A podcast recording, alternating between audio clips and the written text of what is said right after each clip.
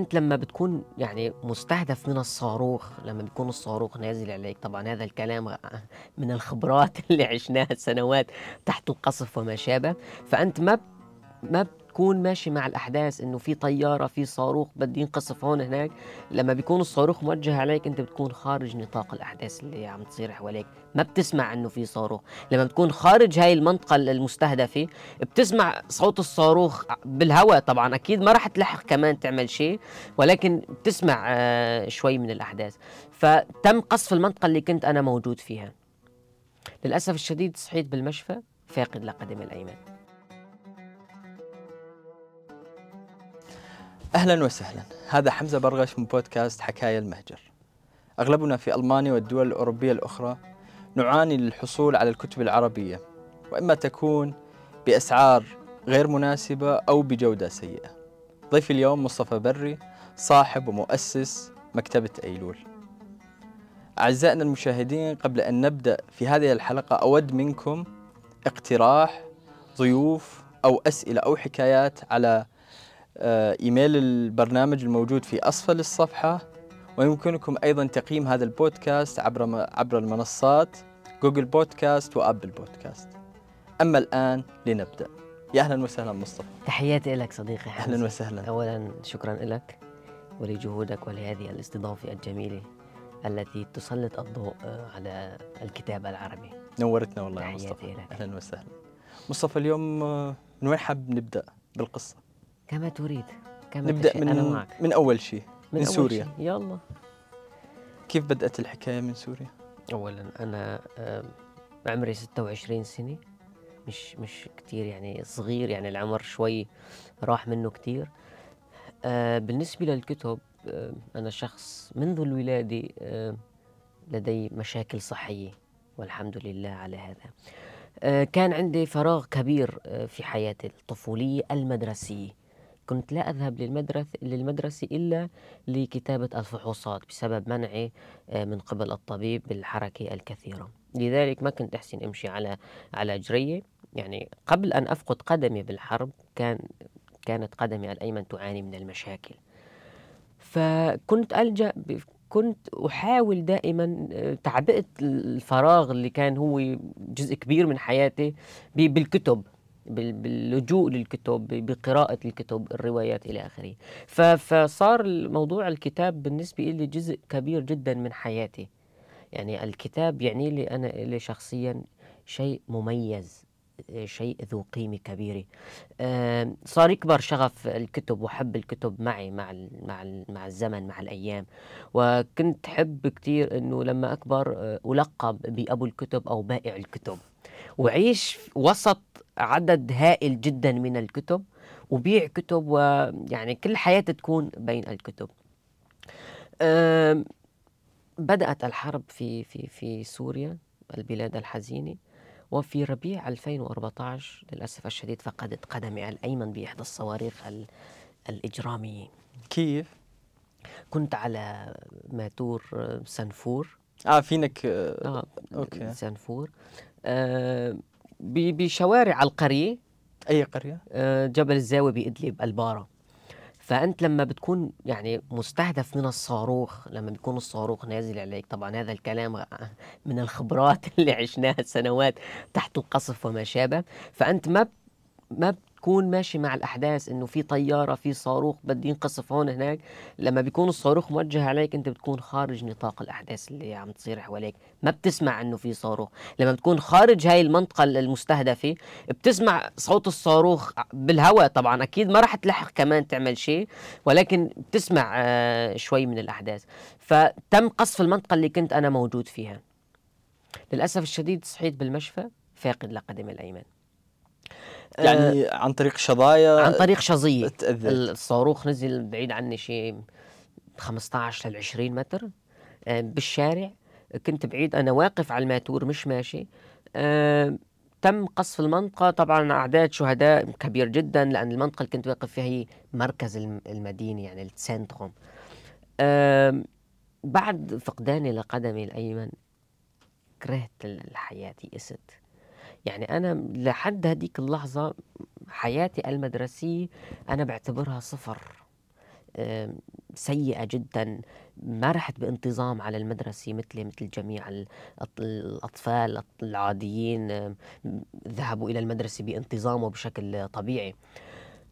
فقدت قدمي، يئست الحياة، كرهت البلد، كرهت كل شيء. يعني ما عدا ذلك الحياة ومقومات الحياة والعوامل التي تساعد على الحياة خاصة في الشمال. السوري مفقودة. ليش؟ بسبب الحرب. مدينة إدلب بشكل عام قبل الحرب السورية هي مشوهة منسية. لا يوجد لا, لا, لا يوجد لها دعم.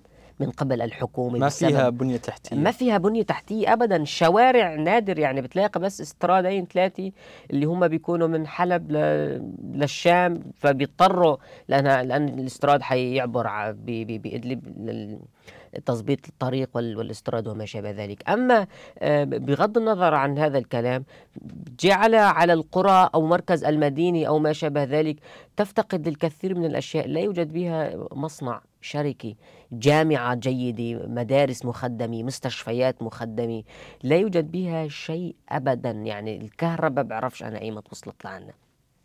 بسبب المشاكل التي حصلت في, في الثمانينات مع ال مع المسلمين. الرئيس الأكبر والإخوان المسلمين وادلب وادلب كان لها وقفة وقفة خاصة بضد هذا الطغيان اللي عم نعاني منه من عم نعاني معه من 45 سنة.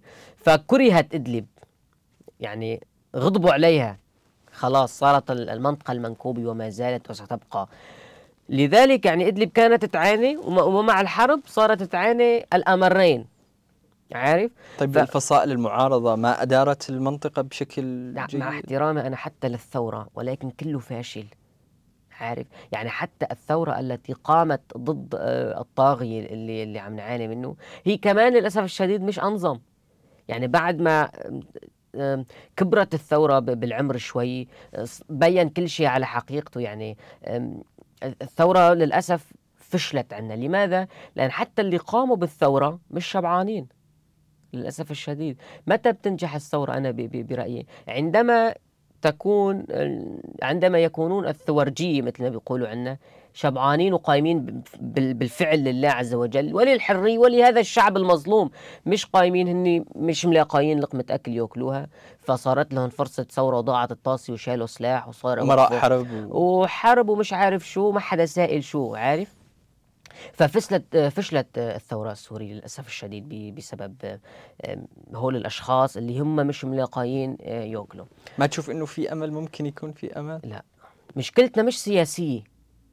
المشاكل السياسية التي نعاني منها هي مشاكل ظاهرية. أما المشكلة الأساسية التي نعاني منها نحن هي المشكلة الثقافية. جميع الشعوب آه، التي اليوم هي تعاني من هذه المشاكل مدرسية اقتصادية سياسية نفسية الشباب عم تهج برا البلاد الشعب نسبة الجهل عنده عالية جدا نسبة البطالة عالية جدا آه، لذلك مشكلتنا مش سياسية نحن لا نعاني كمجتمع كامل من شخص نحن نعاني حتى على المستوى الفردي. يعني حتى على المستوى الفردي اليوم بمجتمعاتنا في مشاكل كبيرة جدا تحتاج إلى سنين لحلها لذلك يجب عندما نريد أن, أن, أن نعود أو أن ننهض يجب أن, أن يبدأ لدينا الشخص من نفسه وليس من من آه، المشاكل السياسية ومنحط المشاكل على السياسة والحكومية تلعب دور أساسي ولكن ليست المشكلة الأساسية التي نعاني منها. يعني قصدك التغيير يبدأ من الأفراد. من من الشخص نفسه طبعا نحتاج لتغيير آه، شخصي على المستوى الفردي. ومشاكلنا هي أنا أقول دائما مشاكلنا مشاكل ثقافية المشاكل التي نعاني منها هي هي المشاكل الظاهرية إنما مضمون المشاكل عندنا أو المشكلة الجوهرية هي مشاكل ثقافية على المستوى الفردي. يئست الحياة بسوريا نعود للقصه من البداية. يئست الحياة كرهت لا يوجد شيء مستقبل مش مبين. الحاضر صعب جدا الماضي تعيس. ما في أمل أمل صفر. طبعا بعد فقدان قدمة بقيت ثمانية أشهر على العكازات. لماذا؟ بسبب عدم وجود حكومي أول شيء بمنطقة إدلب. ثانيا بعدم لعدم وجود منظمات آه، تدعم مصابين الحرب لتعويض الأشياء التي فقدوها مثل الطرف الصناعي مثل آه، الأشياء الأخرى آه، كهذه. لجأت إلى لبنان الدولة الشقيقة أحد المعارف أو أحد الأصدقاء قالوا له هناك في منظمات مدعومة تساعد مصابين الحرب على لتعويض هذه الأشياء. إعادة تأهيل 100% ذهبت لإدلب عندي هناك أختي الله يرحمها توفت من سنتين آه، ويرحم جميع أموات المسلمين. آه ذهبت للبنان لإحدى المنظمات متمنيا آه العودة لسوريا بشيء أستند عليه وأسند آمالي عليه آه متأملا نكمل هالكم سنة اللي ضلوا من الحياة تعيسين وللأسف الشديد بقيت فيها إقامة تجاوزت الستة شهور بدون أي جدوى بدون أي إفادة في منظمات ولكن هذه المنظمات لا تستطيع أن تقدم لك شيء محتاجه أنت إلا إذا ما كان في دعم خارجي لهذه القضايا والمشاكل. بسبب الحظ السيء إن صح التعبير رجعت على سوريا بدون طرف. آه بعد ثمان شهور بلبنان؟ بعد ستة شهور. أوكي. إقامة تجاوز تجاوزت ستة شهور رجعت على سوريا بدون بدون, بدون طرف, طرف. أه حتى يزيد الطين بلي مثل ما بيقولوا عنا كرهت الحياة دبلين ثلاثة لأن عذاب على على لبنان وحياة وشنشطة وتعتير ومش عارف شو. ومتأمل وبصيص أمل ويا رب وقالوا اتصالات وين صرتوا في أمل؟ ما فيش أمل وعلى كل يوم إيه؟ وتعالوا بقيت ست شهور. عم انوعد وعم ينكذب علي وشنشطة ومش عارف شو. آخر شيء قررت إنه أرجع أدلب بدون أي شيء. طبعا أثناء الطريق على على أدلب من أدلب على لبنان أنا ما بالسجر قول إنه راحت اجري بال, بال بالقصف. بالقصف. لماذا؟ لأن أول شيء الحواجز كلها للنظام. نحن من طلعنا من أدلب بنصير ب بحمص أو بحماه بحماة. على المدن الأخرى آه، عبورا للبنان. هاي الطريق كلياته كل خمسة كيلو عشرة كيلو عندك حاجز. للنظام الأسد الفاسد. فبيطلع بشوفك هيك بيسألوك سألت مرتين ثلاث يعني مش كل الحواجز بس بيقول لك بشو بشو بشو رايح اجرك عارف؟ حتى قبل ما نعدي على أي حاجز الشوفير الباص قال لي إذا حدا سألك بتقول له حادث سياره تقول له بالطيران الأسد؟ ترى بيروح الباص كلياته وما حدا بيعرف وين صرنا. قلت له ولا يهمك طلعنا والله وصلنا على لبنان. كمان حكيت لك ما ماشي الحال رجعت على سوريا. قضيت شهرين ثلاثة أخريات كمان من العذاب وعلى على العكازات صديقي. طبعا مساعدة الأهل و... مساعدة الأهل بأي أي مساعدة يعني تستطيع تقدمها الأهل بحياتك يعني. اليومية. طبعا هناك مساعدة ولكن على المستوى الفردي الشخصي هناك معاناة كبيرة جدا عرفت؟ آخر شيء اتصلت فينا المنظمة بعد 8 آه، شهور.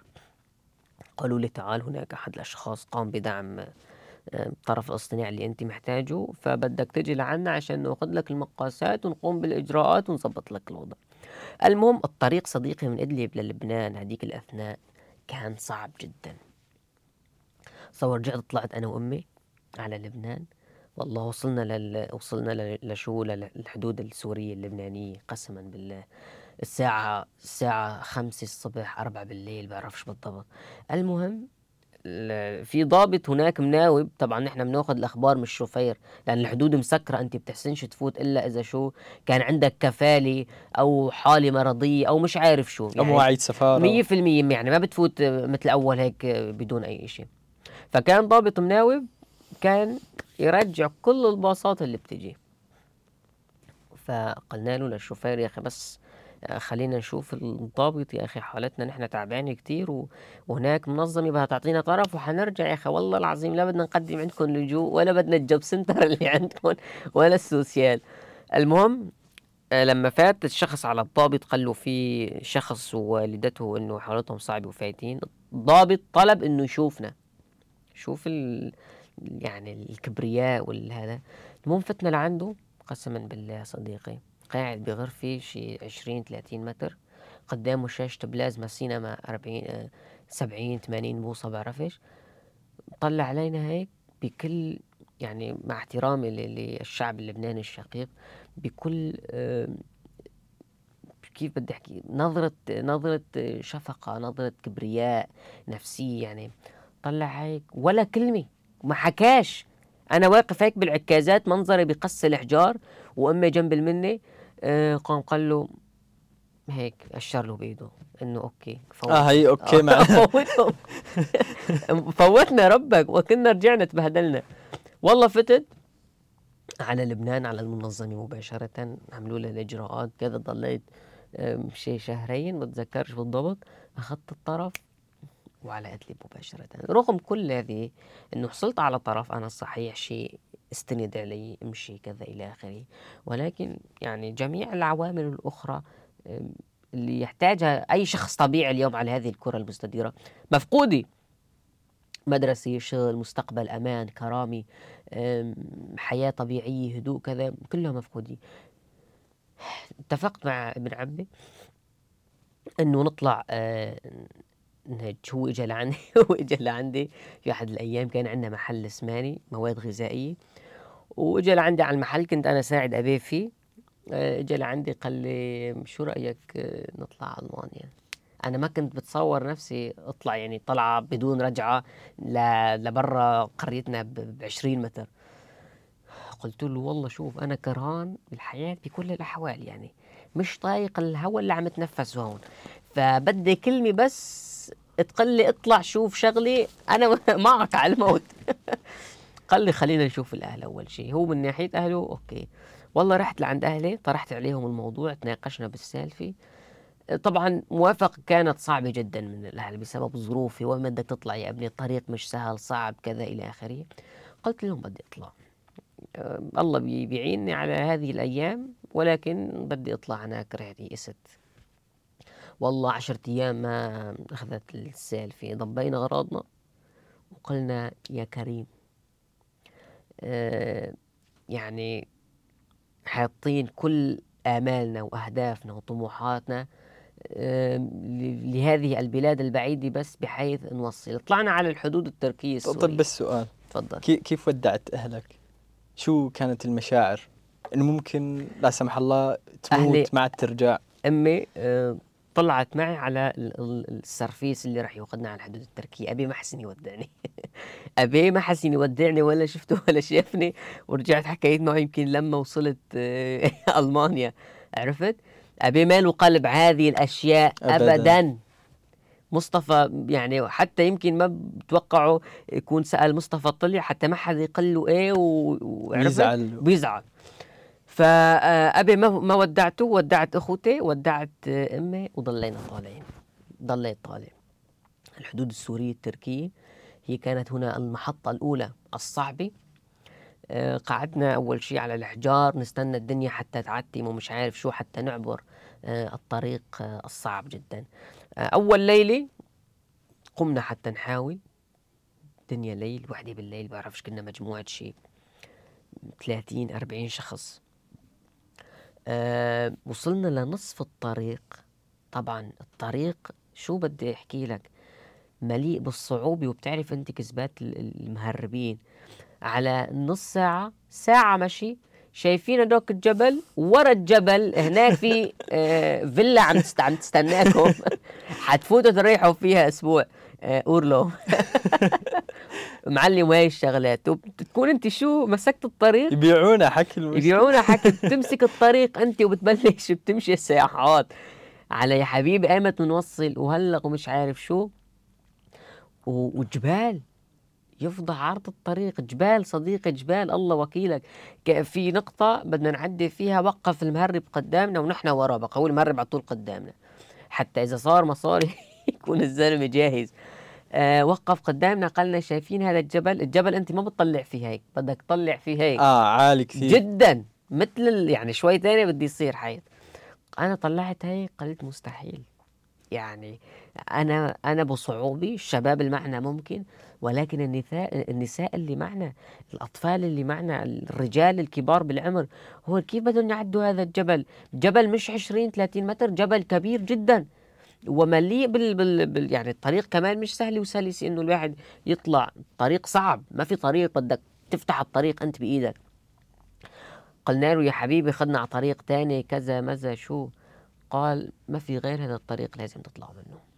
قلنا له ماشي الحال. امرأة كبيرة الحجم نوعا ما أه وصلت لنص الطريق وبتذكر أنا كانت قريبة مني وقتها وقعت على الأرض وحكت أنا ما عاد أحسن لا أتنفس ولا عاد أحسن كمل الطريق. تعبت كثير إنتوا كملوا. لأن الطريق صعب جدا. وشو اللي مهرب بضل عم يصرخ طول الطريق؟ على بسرعة وعلى عجله مشان الجندرمة ما تشوفنا وبده يمرق هو ويقبض ويضل فالل.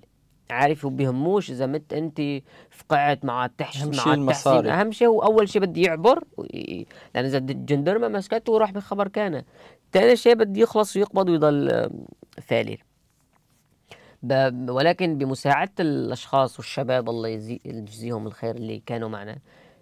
عانوها للمرأة وزوجها وحتى قطعنا هاي هذا الجبل. يعني هذا الجبل الوحيد اللي عبر الحدود السورية التركية يعبها وضل ب- ببالي لأن كانت جدا جدا صعب آه، اجتيازها. قلت لك بال- بالمحاولة الأولى لنص الطريق الجندرمة قوست آه، طلق بالهواء فالمهرب آه، بطل يسترجي يكمل. آه.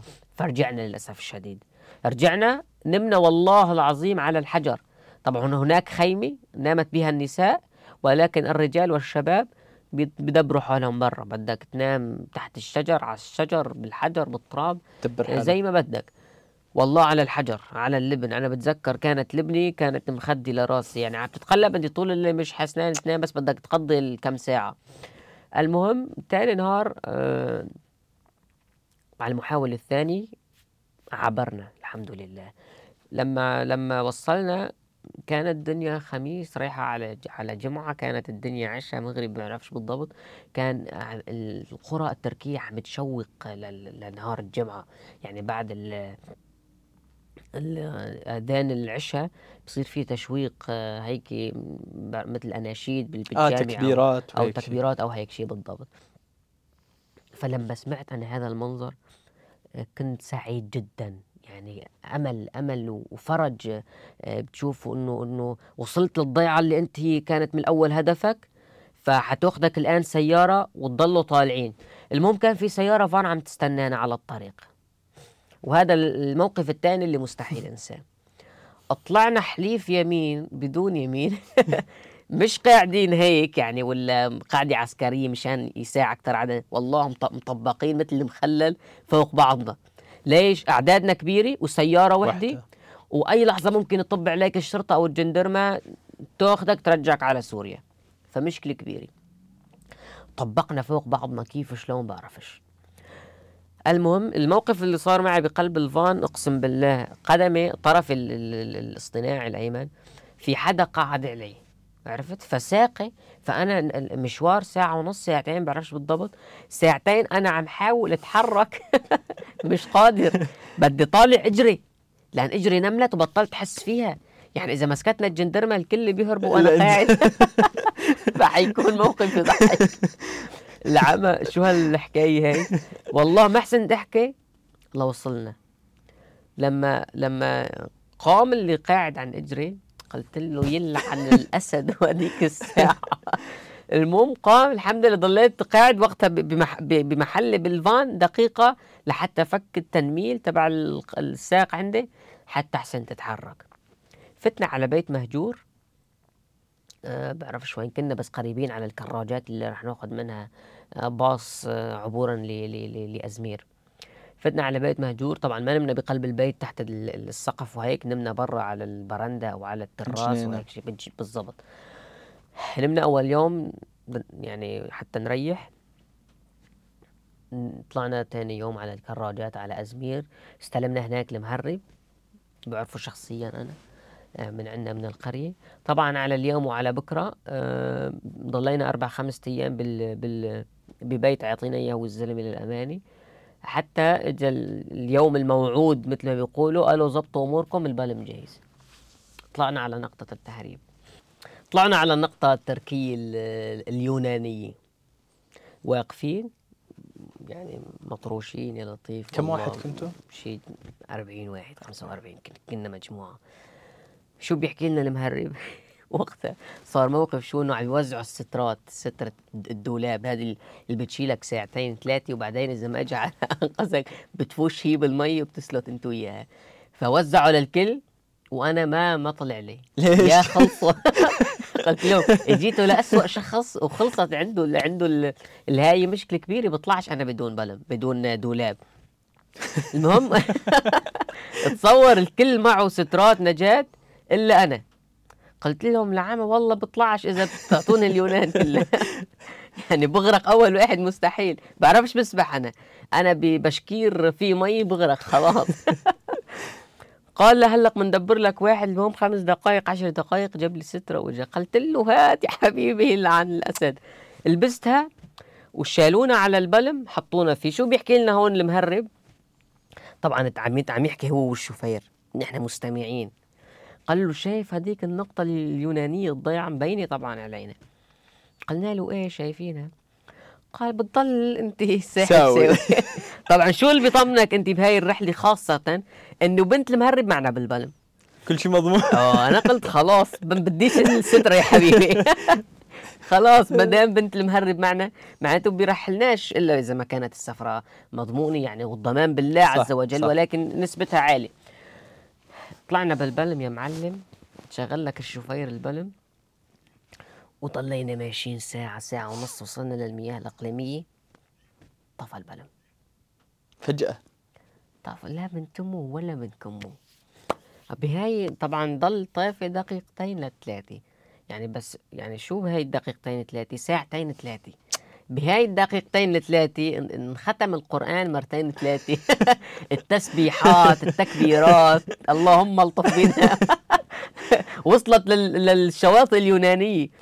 المهم شغل يا حبيبي قاعد المحاولة شوف ظبط اعمال أي حاجة يا معلم بدنا نوصل. ما في اتصالات تتواصلوا مع خفر شيء ما بعرفش اللي الشخص اللي معنا اللي ماسك هاي الأمور اللي هو على أساس المرشد اللي هذا كان بعيد عني وما بعرف شو كان عم يقول. طبعا هون صار في عيطة بالبلم والطاسه ضاعت بطلنا في نفهم أطفال؟ شيء كان في أطفال كان في نساء وشباب وكبار وكتير. إشي يعني مر مرعب جدا ومنظر مخيف. يعني إذا سألت هالبلم بينا رسميا حنعبي ال- ال- ال- البحر. حنكون موني للسمك وهذا موسم كامل. المهم والله الموقف اللي بتذكره كان معنا شخص من القرية معه طفل وحيد. يعني هذا الشخص اجى هذا الطفل بعد انتظار سنين كثيرة إنه حصل على طفل. معنا شخص شاب تاني بعمرنا 30 27 هيك شيء قال له شوف اسمه مصطفى الشاب كمان. قال له يا مصطفى إذا صار لا سمح الله وغرقنا أو هالبلم فلت فينا مثل النفاخة قال له ابني أماني في رقبتك لأن الشاب هذا بيعرف يسبح. قال له معي مصاري بهاي الشنطة كلياتي خدين لك بس طالع لي ابني على الشواطئ ال- اليونانية أو التركية المهم خليه يعيش بأي وسيلة كانت. قال له تمام يعني أنا لما سمعت هذا الحديث وهذا المنظر أو شفت هذا المنظر يعني جمدت. يعني إنه لما تكون تشوف أنت حدا كبير بالعمر عم يحكي هذا عم يحكي هذا الحكي فبصير عندك شعور بالخوف كبير جدا وبالرعب عارف؟ المهم طلع أحد الأشخاص اللي معنا بالبلم الله يجزيه الخير بعرفش مينو حاطط إجره على خرطوم اللي بيمرق بنزين أو موزون أوه. بعرف شو. لعنة. شو الواحد بده يحكي معك شو بدي يقول لك الواحد؟ يعني نشفت دمنا قطعت ضنانا ما عرفت شغله يا ابن الحلال. انتبه وين حاطط إجرك. المهم شال إجره الزلمة ضرب ال- ال- ال- الماتور مره أخرى اشتغل. اشتغل. ضلينا طالعين. أثناء الرحلة بعد ما كملنا الرحلة ال- المياه بال- الموجات بالمياه الإقليمية بتصير عالية جدا. فالمنظر اللي كمان ضل براسي أنا كنت قاعد على الطرف مش بالمؤخرة ولا بالبوز. المنظر إنه أنا كنت شايف كل شيء. كانت الموجة تضرب ببوز البلم من قدام وتطلع على المي هيك مترين ثلاثة لفوق. وتخبط الشعب كلياته. فكان منظر حزين جدا. وصلنا على الحدود اليونانية معلم بعد رحلة قد- طالت ساعتين وثلاث أرباع. قرابة ثلاث ساعات. ولك بس بدنا ننزل من البلم بدنا بدنا نمسك حجر يابسة تراب بحيث نحس بالأمان عارف؟ المهم آه، مشينا بعد ما وصلنا طبعا ضربوا لنا البلم هم بيكون في تعليمات من من المهرب إنه البلم لازم ينضرب. ضربوا لنا البلم آه وصلنا على جزيرة كيوس باليونان طفينا كلياتنا ريحنا شوي أخذنا الطريق وبلشنا نمشي لوين؟ على نقطة ال- ال- العبور بالباخرة على أثينا. طبعا هاي المرحلة اللي بتذكر فيها إنه مشينا كتير. مشينا يمكن من أول الجزيرة لاخر الجزيرة. واللي بتذكروا إنه كنا نحاول نخلي تكاسي توقف لنا. بدنا مش الكل يطلعوا بالتاكسي. معنا كبار معنا نساء أطفال بتحسنش تمشي. يعني ناخد بس هول معك والشباب يا عمي بيكملوا مشي مش إشكال. فما كان حدا يوقف. يوقف. ابدا ابدا. حتى التكاسي ولا السيارات الخاصة. يمكن كانوا سكان الجزر اليونانية ما بيحبوا اللاجئين لا كانوا يحبوا. أنا ما فهمت يعني هو هل كان خوف إنه إذا انشافوا يعتقد إنه هذا تهريب آه. ولا هم بالفعل ما ما بيحبوا أو مش رغبانين بوجودنا ككل يعني. المهم وصلنا للحدود ال ال مش لل- للنقطة ال- هذا اللي بدنا نعبر فيها على أثينا. ضلينا أربع أيام كمان عذبونا كتير حتى أخذنا الخرطية ليش بعرفش؟ الخارطية هي عبارة عن ورقة الخرطية هي ورقة آه، بتطلع فيها على بتقطع فيها تيكت الباخرة. وعلى أثينا وبتصير وتسلمها بعرفش مشان تغادر اليونان. مية بالمية مغادرة. طبعا أربع أيام أعطونا الخارطية أقسم بالله بهاي الأربع أيام اللي بتذكروا كمان إنه نحن والسما كان في كامب أو خيمة كتير كبيرة. بس بتفوت على الخيمة أنت درجة الحرارة فيها خمسين من كثر العالم ومن نفس تبع العالم. فأنت بتفوت ثانية بتضل حامل وبتطلع لبرا بتحسنش تكمل يعني. ضلينا طلعت أنا لبرا قسما بالله الدنيا عم, عم تشتي المساء أو بالليل. تحتنا اجت أحد المنظمات لا في خيام ولا في دعم ولا في شيء. عالم عايفة ثيابها صارت توزع لنا شو اكياس تصور اكياس لبسنا الاكياس حتى المطر ما تشتيش علينا ونبتل. حتى يعني ال- الكيس يوقينا من المطر نوعا ما. حتى أخذنا الخرطية طلعنا على أثينا ربك حميد. ومن أثينا آه من أثينا على بلغة طلعنا بباص على مقدونيا. سلوفاكيا صربيا. صربيا كان في صار معنا موقف عنصري جدا وبشع واقفين قاعدين مش واقفين على الرصيف بالتعب إنه ياخدين استراحة آه، المجموعة كلها. وبدنا نعرف بس إيش قد الساعة. طبعا الشو- الشواحن تبعنا طفيت وللصدفة ما حدا معه ساعة يد للأسف الشديد أو خربت من المي وبتعرف شو صار. المهم بدنا نعرف بس إيش قد الساعة. فأحد البيوت واقف على بابها آه، رجل كبير بالعمر. آه، اقترب من واحد الأشخاص الذي يعني اللي بيحكي إنجليزي perfect قال له اكلك حبيبي قد قام الزلمة العنصري شو عمل كرهاننا وكرهان وجودنا. هو واقف على الباب عم يطلع عم يقول يعني شو هالبشر هاي؟ تفل من هون هيك يعني تعابير وجهه بتحكي.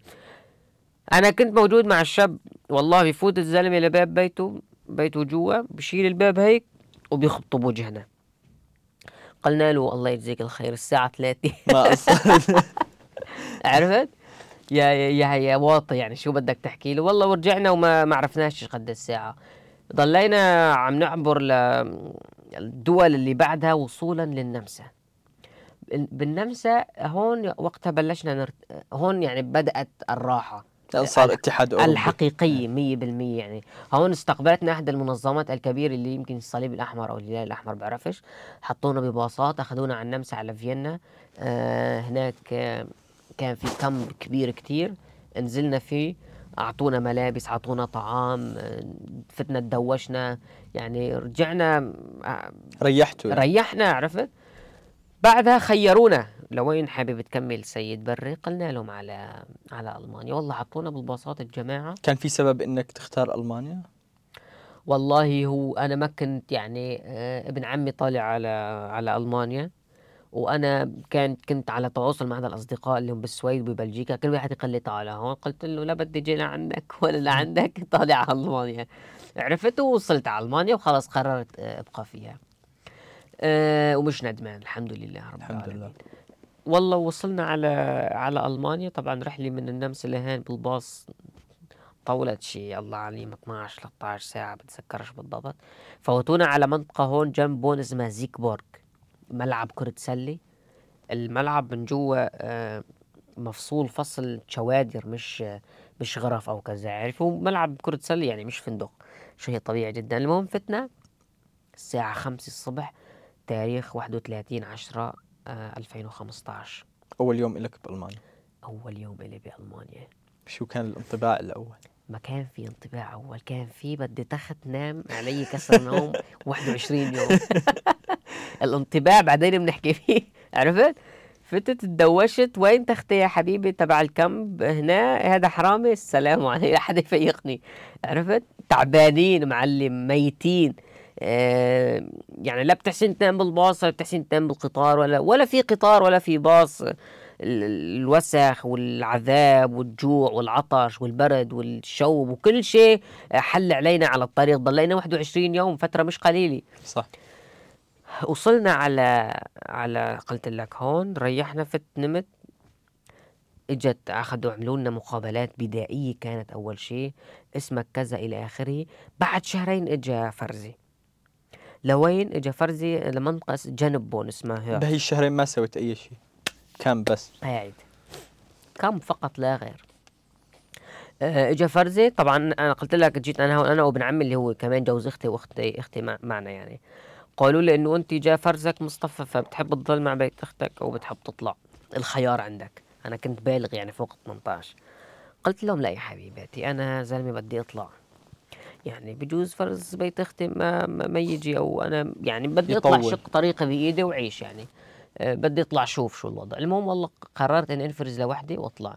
طلعت جابوني على كامب أه 12 غرفه طبعا قبل ال camp أه كنت كنا بالباص عم يأخذونا على ال camp. كنت أنا وصديقي الشامي اسمه علاء فشو شو الموضوع؟ متخيلين؟ لأن قالوا لنا بال camp أخذينكم على بيوت okay. فطول الطريق عم نتخيل البيوت وعم نرسم أحلام. بس شو شو السالفة؟ إنه وقفنا قدام مبنى ال Sozial. أنا كنت بعرفش إسا شو ال camp وشو ال container وال Heim والأمور هي إيه؟ وقفنا قدام مبنى كبير بيوت وبلاكين وبرندات وشبابيك. هذا البيت. فشو بقول لي قال لي مصطفى أنت بعد شوي رح يكون عندك الخيار بسبب ظروفك الخاصة. فقال لهم بدي آخر طابق. قلت له يا حبيبي في درج وكذا أنا كمان دمجت معه. قال لي أنا بطلعك وبنزلك توكل على الله. ولا يهمك معلم. والله فتنا طلع. هو فرزه بضيعه وانت وأنا بضيعه وكل واحد ب camp أضرب من الثاني لا شفنا بيوت ولا شفنا برندات ولا شيء. الكم اللي فت علي كان 12 غرفه كل شخصين بغرفه 24 شخص كنا مطبخ مشترك حمام مشترك. كنا نعاني ولكن مش كتير يعني. كنا نعاني بسبب الضجة ما في أجواء كذا. بقيت في هذا الكامب آه، سنة وعشر شهور ثمان عشر شهور تقريبا. حتى بعدها أخذت أخذت بيت. طبعا شو سويت بس بهاي الفترة ما عملت شيء. كمان؟ أبدا. كنت عم أخذ انطباع عن ألمانيا. ها هلأ. سنة وثمان شهور. والله سنة وثمان شهور ما كنت أحكي كلمة تشوس يعني هلو ليش ما بدأت تتعلم أو بهذيك الفترة؟ أول شيء انصدمت بألمانيا. ليش؟ بعرفش يعني شو انصدمت بالضبط بس اللي صدمني اللغة. وقتها أول شيء المحاكم والإقامات ما حدا اشتكل فيني أول سنة سنة ونص ما حدا قال لي شو عم تعمل. لحتى اضطريت أنزل على محكمة كولن قدم المحكمة العامة قدمت شكوى إنه يا حبيباتي أنا هوني من سنة ونص كل اللي معي أخذوا إقامات. يعني أنا لحد الآن محكمة ما عملت. يعني انهورنج وجلسات استماع مشان اللجوء تبعك. 100% قالوا لي خلاص حنشوف المحكمة تبعت ديسلدورف وقتها. أه بعد فترة جت جت المحاكم وأعطونا الإقامة. ولكن فترة الكامب السنة وثمان شهور أه رحت على على كورس لأحد الأنسات أو النساء الألمانيات اللي عمرهن تقريبا بدك تقول 300 400 سنة. هاي هي قتلت لي سنتين من من من حياتي بألمانيا. ليش؟ أول شيء كرهتني باللغة الألمانية. أول شيء رحت إني كان الكورس تنين خميس. أنا رحت تنين وخميس. مع السلامة. وما رجعت عدتها. فت لعندها يا أخي مش قدرانه تحكي. والله. آه الكلام صعب جدا تفهمه يعني يا بدها تهجي تهجي أول شيء أنا جديد بألمانيا وكل شيء جديد بالنسبة إلي. فلازم يكون في آه تعليم دقيق حتى. أنا أول شيء ما أكره اللغة استوعب نوعا ما وأحسن أتأقلم مع الوضع الجديد اللي هو عندي عارف؟ فالموضوع كان جدا صعب ومعقد. طلعت فت على ال Kurs يومين طلعت قلت مستحيل أنا أتعلم هاي اللغة بعمري. كنت شوفها معجزة. كنت شوفها مستحيلة. رجعت على ال camp قضيت على الهاتف Clash of Clans هذيك الأيام وفيسبوك وفقط لا غير ما عملتش اشي والله كنت خاف أطلع على على الماركت حتى أشتري أغراض حتى إذا صار معي موقف برا فبدك تحكي وأنا معيش لغة فما كنت أطلع. كنت يا أما أوصي أحد الأشخاص اللي معنا بالكم يا أما أستناهم حتى يطلعوا. حتى أطلع تنزل معهم معهم آه والله. المهم بعدها أكلت هيك كف على راسي كف الهداية أنا بسميه إنه يا زلمة أنت صار لك هون سنتين وفيش فيش بديل إلك. يعني وين بدك ترجع يا حبيبي؟ أنت بلادك اللي قاعد. ببلادك مش عارف كيف بده يطلع وتركيا بينعاش فيها. أبو علي أبو عنتر مش قدران يعيش هناك. فشو أنت عم تعمل في هاي البلاد؟ يعني سنتين مش مقدم ومش مأخر إشي. فبعدين اتخذت القرار إنه لازم أنا أرجع أحاول أتعلم لغة ألمانية. فيش بديل فيش رجوع فيش خيار آخر لازم أتعلم ألماني. عندما اتخذت هذا القرار والله بتذكر سجلت بكورس انتكراتسيون كورس نظامي. وسجلت بكورس تط- تطوع آخر لدرجة أنه أنا من الساعة 9 الصبح للساعة 1 الظهر بكورس ومن الساعة 3 المساء للساعة 5 بكورس. على مدار ستة شهور كنت داوم كورسين باليوم. بعد هاي الستة شهور كانت هاي به- بهاي الستة شهور كانت حياتي مليئة باللغة الألمانية بالاستماع بالقراءة. كنت أذهب إلى المكتبة الألمانية مشترك فيها اشتراك سنوي أخذ قصص أطفال صغار ارجع حاول اقرأ. الراديو شغالي عندي على على الألماني. يعني كان عندي كروت من المكتبات الألمانية كروت مكتوب عليها جمل ألمانية. جاهزة كنت أحفظ الجملة بصم. لا أعرف هاي الايش ولا أعرف هاي البنت. كنت أحفظها بصم وضل طالع. آه ضياء العبد الله على اليوتيوب إذا الفيديوهات حكيت لك بتحكي تنطق بتقول مصطفى بري حضراني عدد شعر البراس وهذا الزلمة. أتقنت ال- مش أتقنت يعني تعلمت بشكل جيد القواعد الألمانية. بتعرفها انت صعبه جدا صح. معقدة مش سهلة. حتى اللغة الألمانية يعني مش سهلة. المهم تعلمت وانطلقت سجلت بعدها بمدرسة نظامية ألمانية. عملت التاسع عملت العاشر حادي عشر Fachabitur خلصتهم لحد ال- من 2018 لحد ال 20 22 أنت خلصت. المدرسة ال Abitur بالضبط. بعد ما خلصت ال Fachabi طبعا شو أحلام الإنسان؟ طبيعي. Ausbildung أو الجامعة. بالنسبة لي أنا الجامعة كانت موضوع مقفل يعني. مقفل ليش؟ لأن أنا تعبت كثير بفت... بهاي الفترة الدراسية اللي أربع اللي عشتها أربع سنين. كانت فترة صعبة جدا بالنسبة لي لماذا؟ لأن أنا أول شيء فاقد للقواعد الأساسية أو للأساسات آه، المدرسية يعني الشغلات اللي بحكي لك هي بتذكرها إنه أنا بال بال بال- بالمراحل الدراسية كلها بألمانيا كان عندي صديقي عراقي جنب مني كنت قل له يا حبيبي بس خاصة بالرياضيات أنا عندي مشكلة بالرياضيات الآن. كنت قل له يا حبيبي إنه أنت كيف حليتها؟ يعني شرح ما شرحت لنا. شو؟ بيقول لي ما هي أخذناها بالسادس أو بالسابع ما أنا لا سادس ولا سابع ولا ثامن أنا شايف وسمعانه عارف عارف شو؟ فالموضوع عندي إنه أنا كان تحدي كبير. أنا ما كنت عم أدرس بس ال- ال- التاسع والعاشر والفخ أبي والبكالوريا والأمور هاي. أنا كنت عم أدرسهم وعم أضطر أرجع تعيد في القديم. الكثير من الأحيان لقواعد من المراحل الابتدائية والإعدادية والثانوية. عرفت؟ فكانوا أصدقائي يتعبوا مثلا ساعتين دراسي أنا كنت أتعب دبل. عرفت؟ وخاصة اللاجئين الألماني بيتعب ساعتين أنت بدك تتعب ثلاث ساعات بسبب اللغة. اللغة كمان. عرفت؟ صح. في كتير كلمات ومصطلحات بدك تقعد تترجمها وتحفظها حتى تفهم هاي المسألة. فكان أنا عندي يعني إضافة تعلم عن جميع الطلاب أو الزملاء اللي معي بالم- بالمراحل المدرسية. فكرهت الدراسة ما أخذت الفخ أبي وحطيتها بجيبي إلا كانت روحي طالعة. وأخذتها بمراحل بمعدل جيد 1.7 عشان.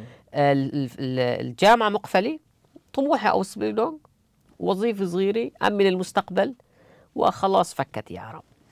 ال- المفاجأة الكبرى أو الصادمة المحزنة الكئيبة اللئيمة إنه قبل ما أخلص ال Fachabi وأعمل الفحوص النهائي بلشت أكتب Bewerbung السيرة الذاتية وتقديم على على الوظيفة والأمور هاي لما خلصنا وطلعت النتائج كنت راسل لعدة لعدة جهات وخاصة الدوائر الحكومية لماذا؟ لأن في ألمانيا بتعرف أنت الدوائر الحكومية ملزمة بأخذ نسبة مئوية قليلة من الأشخاص ذوي الهمم العالية اللي بيعانوا من مشاكل صحية لأن هو المش... القطاع الخاص ما... ما مش مضطر ياخذهم يعني. عرفت؟ فالدولة مجبرة فيك. فأنا كنت يعني أقصد الدوائر الحكومية عشان آخذ وظيفة بسرعة وخلاص. أه ولكن للأسف الشديد كله يجيني رفض.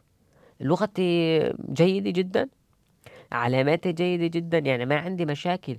طبعا أنا بالسيرة الذاتية وبتقديم على العمل آه، ملزم إنه أكتب إنه أنا مصطفى بري عمري كذا أعاني من هذه المشاكل وكنت وضح أنا بالخط العريض ولكن أنا قادر على إتمام جميع المهام دون أي مساعدة. عرفت؟ حركيا. يعني عندي مشاكل بقدمي بظهري بديستانس ولكن ما عندي مشاكل آه، ما أحسن إنه أتمم أي أي أي مهمة. ولكن بالرغم من هذا كان يجينا رفض.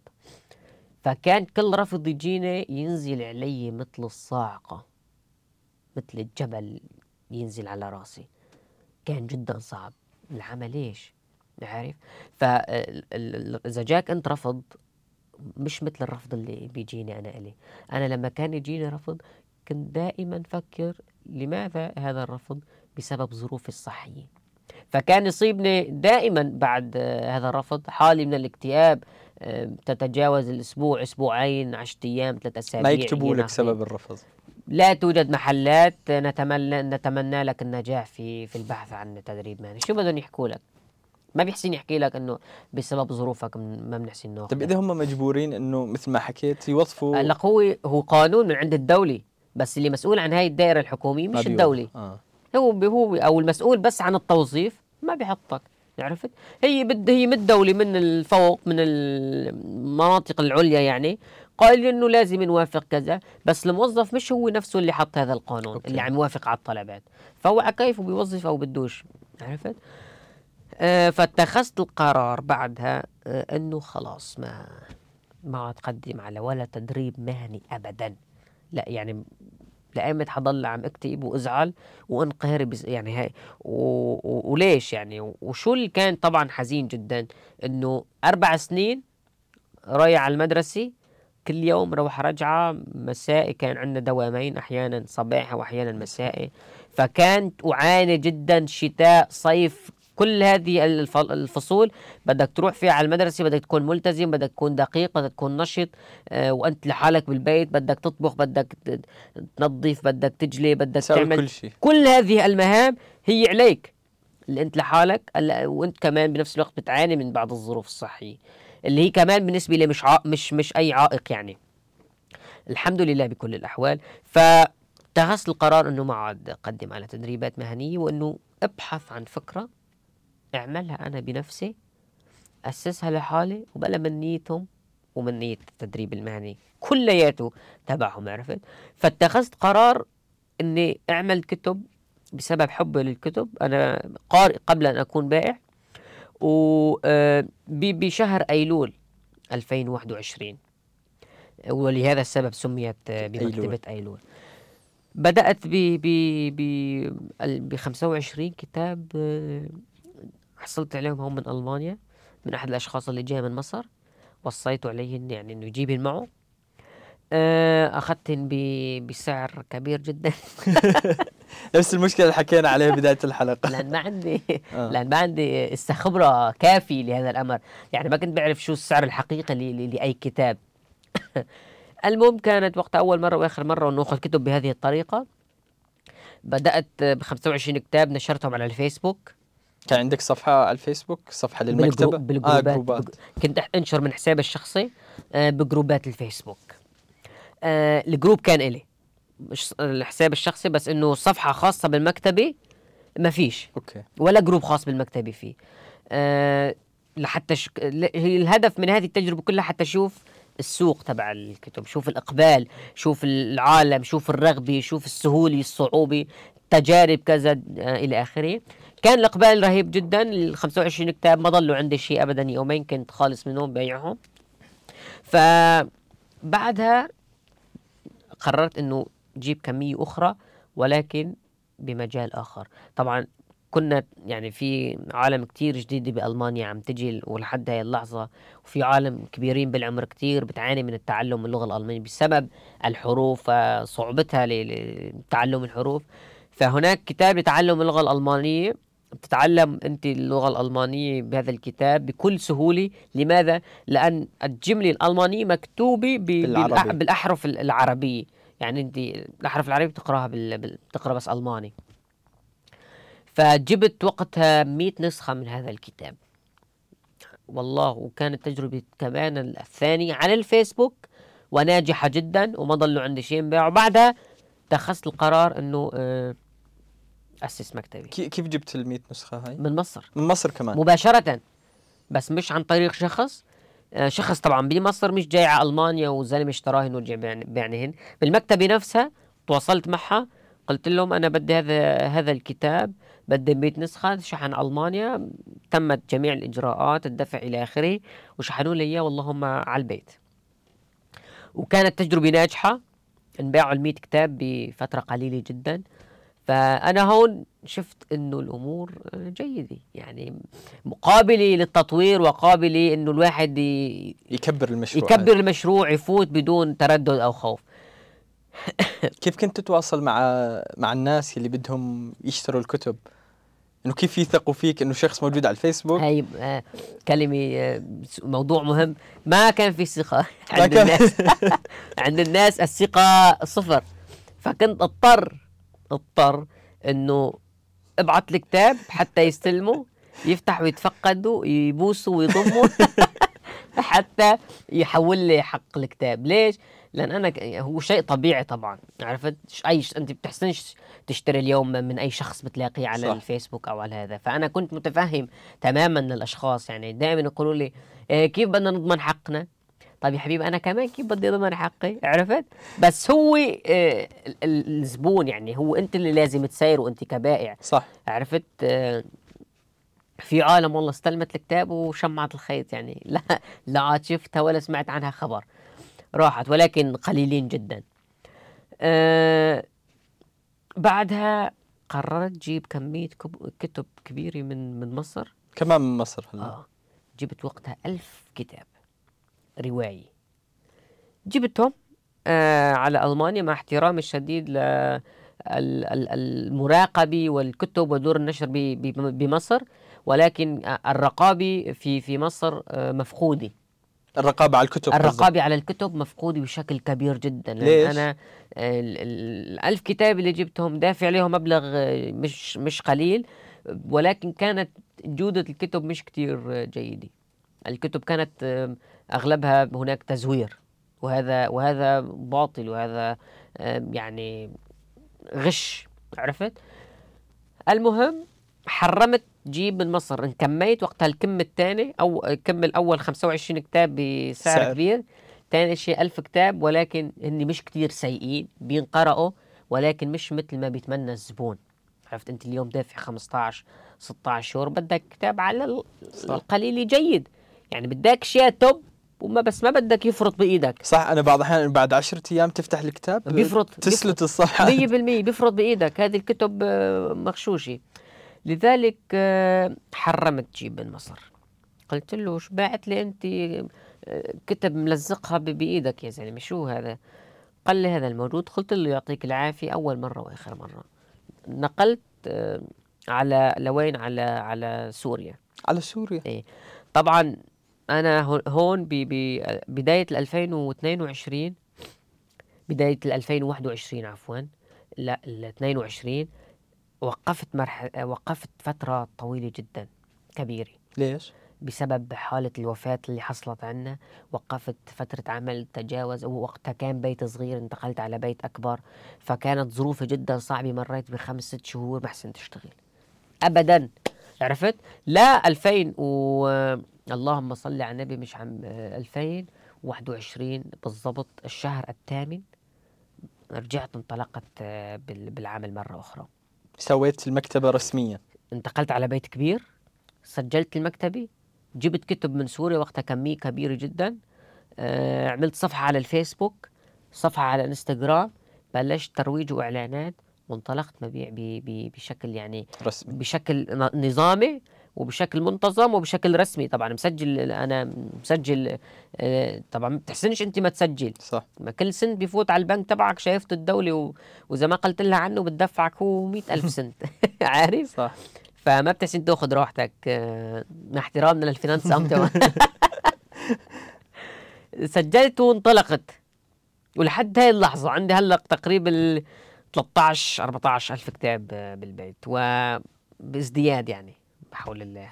كيف تشوف القارئ العربي بأوروبا؟ إيش اهتماماته؟ يعني مثلا إيش يحب يقرأ؟ إيش عم تكون الطلبات؟ إيش أكثر شيء؟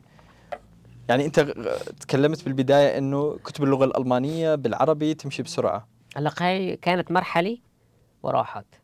هلا روايات فلسفي أدب تاريخ علم اجتماع قصص أكشن. كل شيء موجود آه، في في في مكتبة أيلول المتواضعة. ال- ولكن يعني الشاب العربي اللي عم حاول يقرأ أو اللي بيحب يقرأ نحن فاقدين لتاريخ القراءة عرفت؟ فالشباب اللي عم يقرأوا هون الأجيال الشاب الطالعة الناشئة ال- هذا عم تقرأ شغلات بدائية. مثل؟ آه، مثل روايات آه، عربية مثلا لا آه، بديش أذكر كتاب حتى مثلا آه، روايات آه، عادية أرض زيكولا إماريتا آه، هذه هذه كتب للمبتدئين عارف؟ محتاجين سنين نحن حتى نخلص هالمرحلة البدائية حتى ننتقل للمرحلة الأخرى اللي هي كت- كتب آه، بت- بتعبي الراس.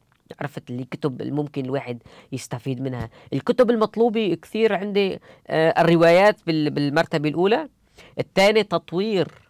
الذات تنمي الذاتي لأننا نفتقد كثير لهذه الأشياء ولهذه العوامل. آه، والفي يعني طبعا هناك قراء بيطلبوا فلسفي علم اجتماع سياسي تاريخ. جميل. آه، موجود كل كل المجالات يعني تطلب. ولكن قلت لك ال- الفئة الناشئة في مجتمعنا في ألمانيا هي اللي بتت أكثر شيء طلبا للكتب وأكثر شيء يتم طلبه الروايات البدائية. طيب كيف تشوف آه، وضع الشاب العربي بأوروبا حاليا. نحتاج الكثير. مثل؟ ولدينا فرصة ذهبية. إذا ما استغلينا هاي الفرصة مش رح تقوم لنا قائمة لا لا لتقوم الساعة. يعني قصدك آه، إنه مثلا آه، بالوضع الحالي إنه الشباب موجود بأوروبا وهي لازم نستغل هي طبعا. لا أنت تمتلك اليوم ب- بألمانيا أو بأوروبا بشكل عام. تمتلك جميع المؤهلات لتدرس لتشتغل لتأنجز لتحقق بهذا الشيء ببلدنا موجود؟ لا, لا. لا. كنا مشغولين شو بدنا ناكل اليوم وإذا كترت واجتهدت أنت بتفكر لبكرة بس بتعرفش هون أنت اليوم مأمن لك كل شيء عرفت؟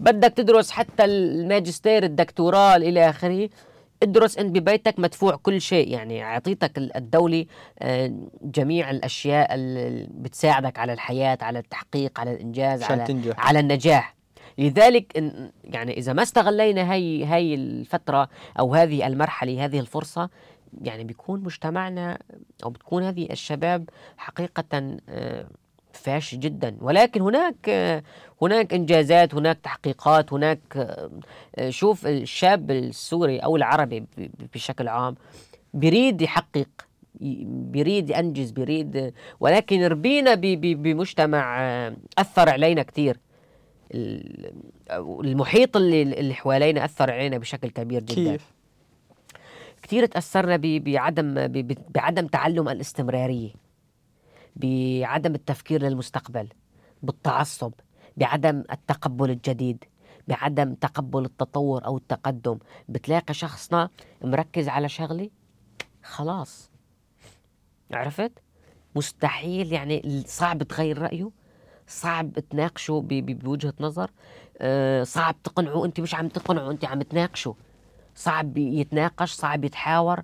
آه، بتلاقيه دغري آه، بينقلب دغري ببلش يعني بيرفض عندنا الرفض سهل جدا والرفض قاطع عنا بشكل كبير جدا عارف؟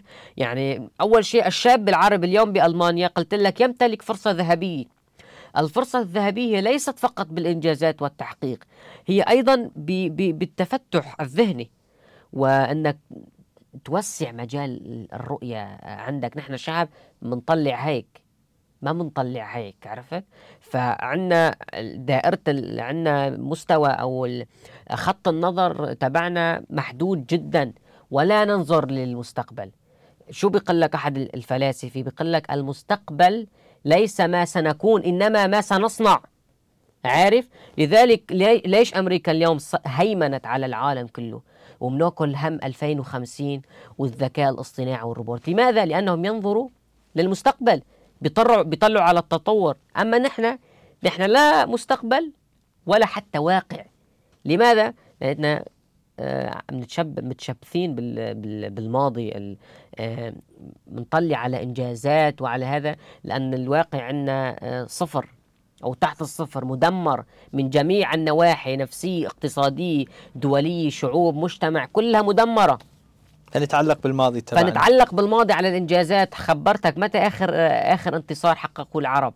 على المغرب. السعودية على الأرجنتين. هذا آخر انج... لذلك عندما انتصرت المغرب على إسبانيا والبرتغال وعلى مين انتصرت؟ على كندا أو السعودية على الأرجنتين صح. شفت العرب بحالة نشوة. بحالة نشوه بحالة استنفار العرب ماروكو السعودية الله أكبر أخذنا كأس العالم. تحمسنا كثير لماذا نف... نحن نفتقد لهذا لهذا الشيء؟ نفتقد للانتصارات.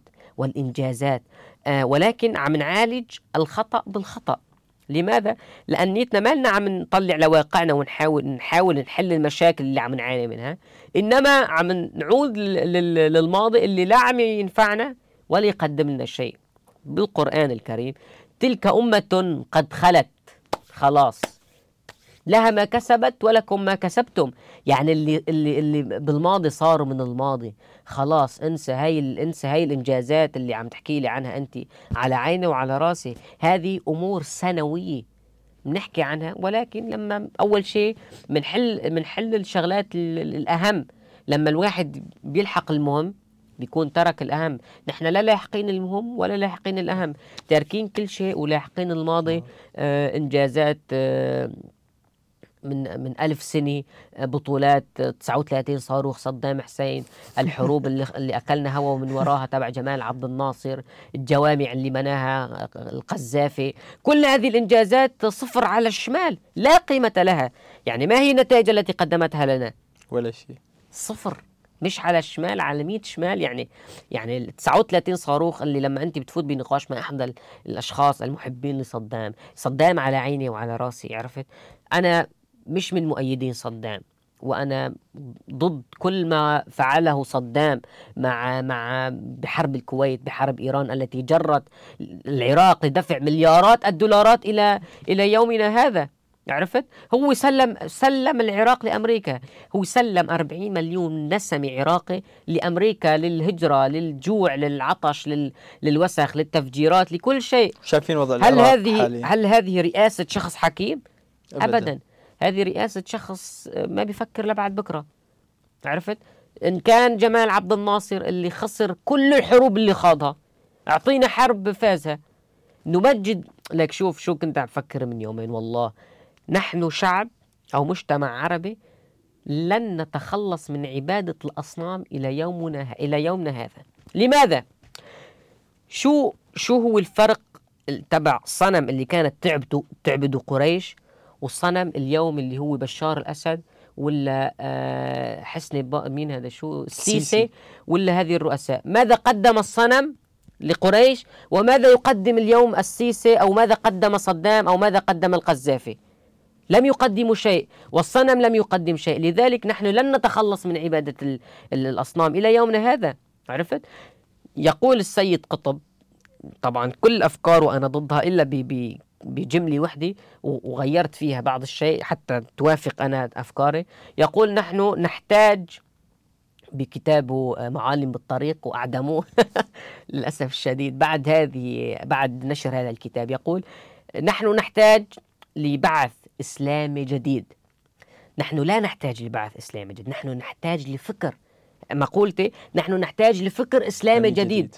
ماذا تعني بكلمة بعث؟ هل تعني بأننا سنعود 1500 سنة لوراء أبو بكر آه، ولا عمر ولا علي عليهم آه، السلام. لا هذا كمان خطأ. نحن نحتاج لفكر إسلامي جديد يشجع ال- الأجيال القادمة على قبول الجديد وعلى قبول التطور وعلى على على يعني مواكبة هذا العالم وهذه التكنولوجيا بكفي تعصب بالآراء بكفي آه، آه، محاربة الجديد. بكفي التشبث بالماضي. نحن نايمين بالماضي. نايمين بالماضي خلاص. وإذا ما يعني مشاكلنا قلت لك ثقافية والمثقف لدينا للأسف الشديد لا يتنازل عن المنصب تبعه وبينزل بخاطب الفئة الشعبية اللي ثقافتها محدودة باللغة التي يفهمها الشارع وال- والشعب. يعني حتى المثقفين لدينا اخذين طبقة لحالهم وقاعدين فيها والمثقف بيحكي مع المثقف بس. يعني أنت كمثقف اليوم في المجتمع العربي من الواجب تبعك ومن ال ال ال الضروري إنك تحاول تغير من المحيط اللي حواليك. باللغة التي يفهمها هذا هذا الشعب هذه ال- الفئة الشعبية عرفت؟ مش تخاطبنا بلغة نحن مش ممكن نفهمها ابدا. صح. ونحن أنت كمثقف في العالم تتأثر فيك. جميع يعني نفتقد ل- ل- لأشياء كثيرة. اولا يجب علينا التخلي عن الماضي التخلي عن بعض المبادئ. لماذا ال- الدول الخليجية آه، تقدمت؟ أو قبلت تتقدم قبلت التطو- التطور لأنها تخلت عن الماضي وتخلت عن الكثير من المبادئ. لا أعني بالمبادئ يعني أنه تتخلى عن الدين أو تتخلى عن العادات. هناك عادات وتقاليد يجب التخلي عنها. وهناك مبادئ يجب التخلي عنها لماذا؟ حتى تتحسن حتى ابن ابنك يجي يكون له مكان في, في هذا العالم أين اليوم العراق من, من تطور العالم؟ أين اليوم ليبيا من تطور العالم؟ آه، الجزائر، المغرب، آه، مصر، السودان، الصومال، آه، سوريا، لبنان، الأردن، كل هذه الدول تحت صح. الأرض مدمرة كليا من جميع النواحي لماذا؟ لأننا متعلقين بالماضي متشبثين بالماضي لن نتخلى عن الماضي ولن نقبل التخلي عن الماضي ولن نقبل التطور وال- والجديد وغير قابلين للتغيير. لماذا؟ لأننا نعتقد أن كل شيء صعب وغير ما عندناش القدرة على التغير. المشكلة أغلب الناس أنه آه، تخلي هذا الأمر أنه الوضع السياسي سيء. آه، في مؤامرات كثير ضدنا وخلاص آه، يا رب الله يساعدنا وآمين آمين و- وما هي- عم نتحرك. هي مشكلة كبيرة. من الجيد تفضل. ال- المشكلة كمان أنه دائما الأمة العربية أو الإسلامية دائما تطلع أنه في شخص منقذ راح يجي ويطلعها من هي المؤامرات وهي المعارك ما حدا السياسية. يجي. مثلا بالبدايات كنا جمال عبد الناصر وهو صار أمة واحدة ومدري إيش. ثاني شيء أجا صدام حسين وكمان أمة وعرب وإسلام وهي ثالث شيء يمكن حاليا أردوغان. نفس الشيء الأمة معه. ما. بنعرف مين الشخص الرابع اللي راح يجي ويشيل ال... كمان يعني ال- الناس تتبع إنه صورة القائد. أردوغان على سيرة أردوغان. شو عملنا؟ كعرب ما عملنا إيش. أنا بقول لك شو بيمسك الميكروفون بيطلع على هذا الخلافة العثمانية الإسلام آه، تشوق قزال. آه، بيحكي له كلمتين عن راح الإسلام أصلي بالجامعة الأموية. بيعمل لك خطبة 100% بيروح بيفتتح آه، جامع آيا صوفيا بيعمل لك خطبة خطبة إسلامية بامتياز بيضحك على ملايين الشعب آه، العالم صدقته. والمشكلة من عشر سنين بضل آه، يعني في أشخاص بيحكوا لي مقربين إلي بيقولوا لي يلا بل الحل السياسي بلش. والله العظيم هذه الأمور بسمعها من لما كنت بسوريا.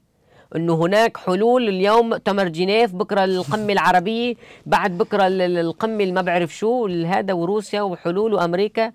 وإلى الآن والمشكلة الأكبر من هذه إنه نحن شعوب نتعلق بهذه الأكاذيب إلى الآن. وكل مرة بنشوف إنهم عم يكذبوا وكل مرة بنرجع بنصدق شو المشكلة؟ إنه هناك أشياء دخلت على شو على مجتمعنا. أدخلوها بالإجبار هذه أشياء مهم يجب التنويه إليها. آه والموضوع الآخر هذه الأشياء أو س- ساهمت مش حاولت ساهمت بتفشيل هذا المجتمع. والمشكلة الأكبر إنه نحن ساع ساعدناهم بتثبيت هذه الأشياء وبالفعل للتفشيل. يعني هناك أمثلة شعبية وهناك أقاويل هناك أشياء أخذناها صارت مثلها مثل الايه الكريمه عرفت؟ هناك أحاديث كاذبة هناك شغلات عندنا اليوم كلمة الحلال والحرام فقدت قيمتها. لماذا؟ لأن كل شيء عندنا حلال وحرام. كل شيء متعلق بالحلال والحرام. عندنا كلمة إذا قلت اليوم لواحد حرام عادي كلمة عادية. ليش؟ لأنها فقدت قيمتها.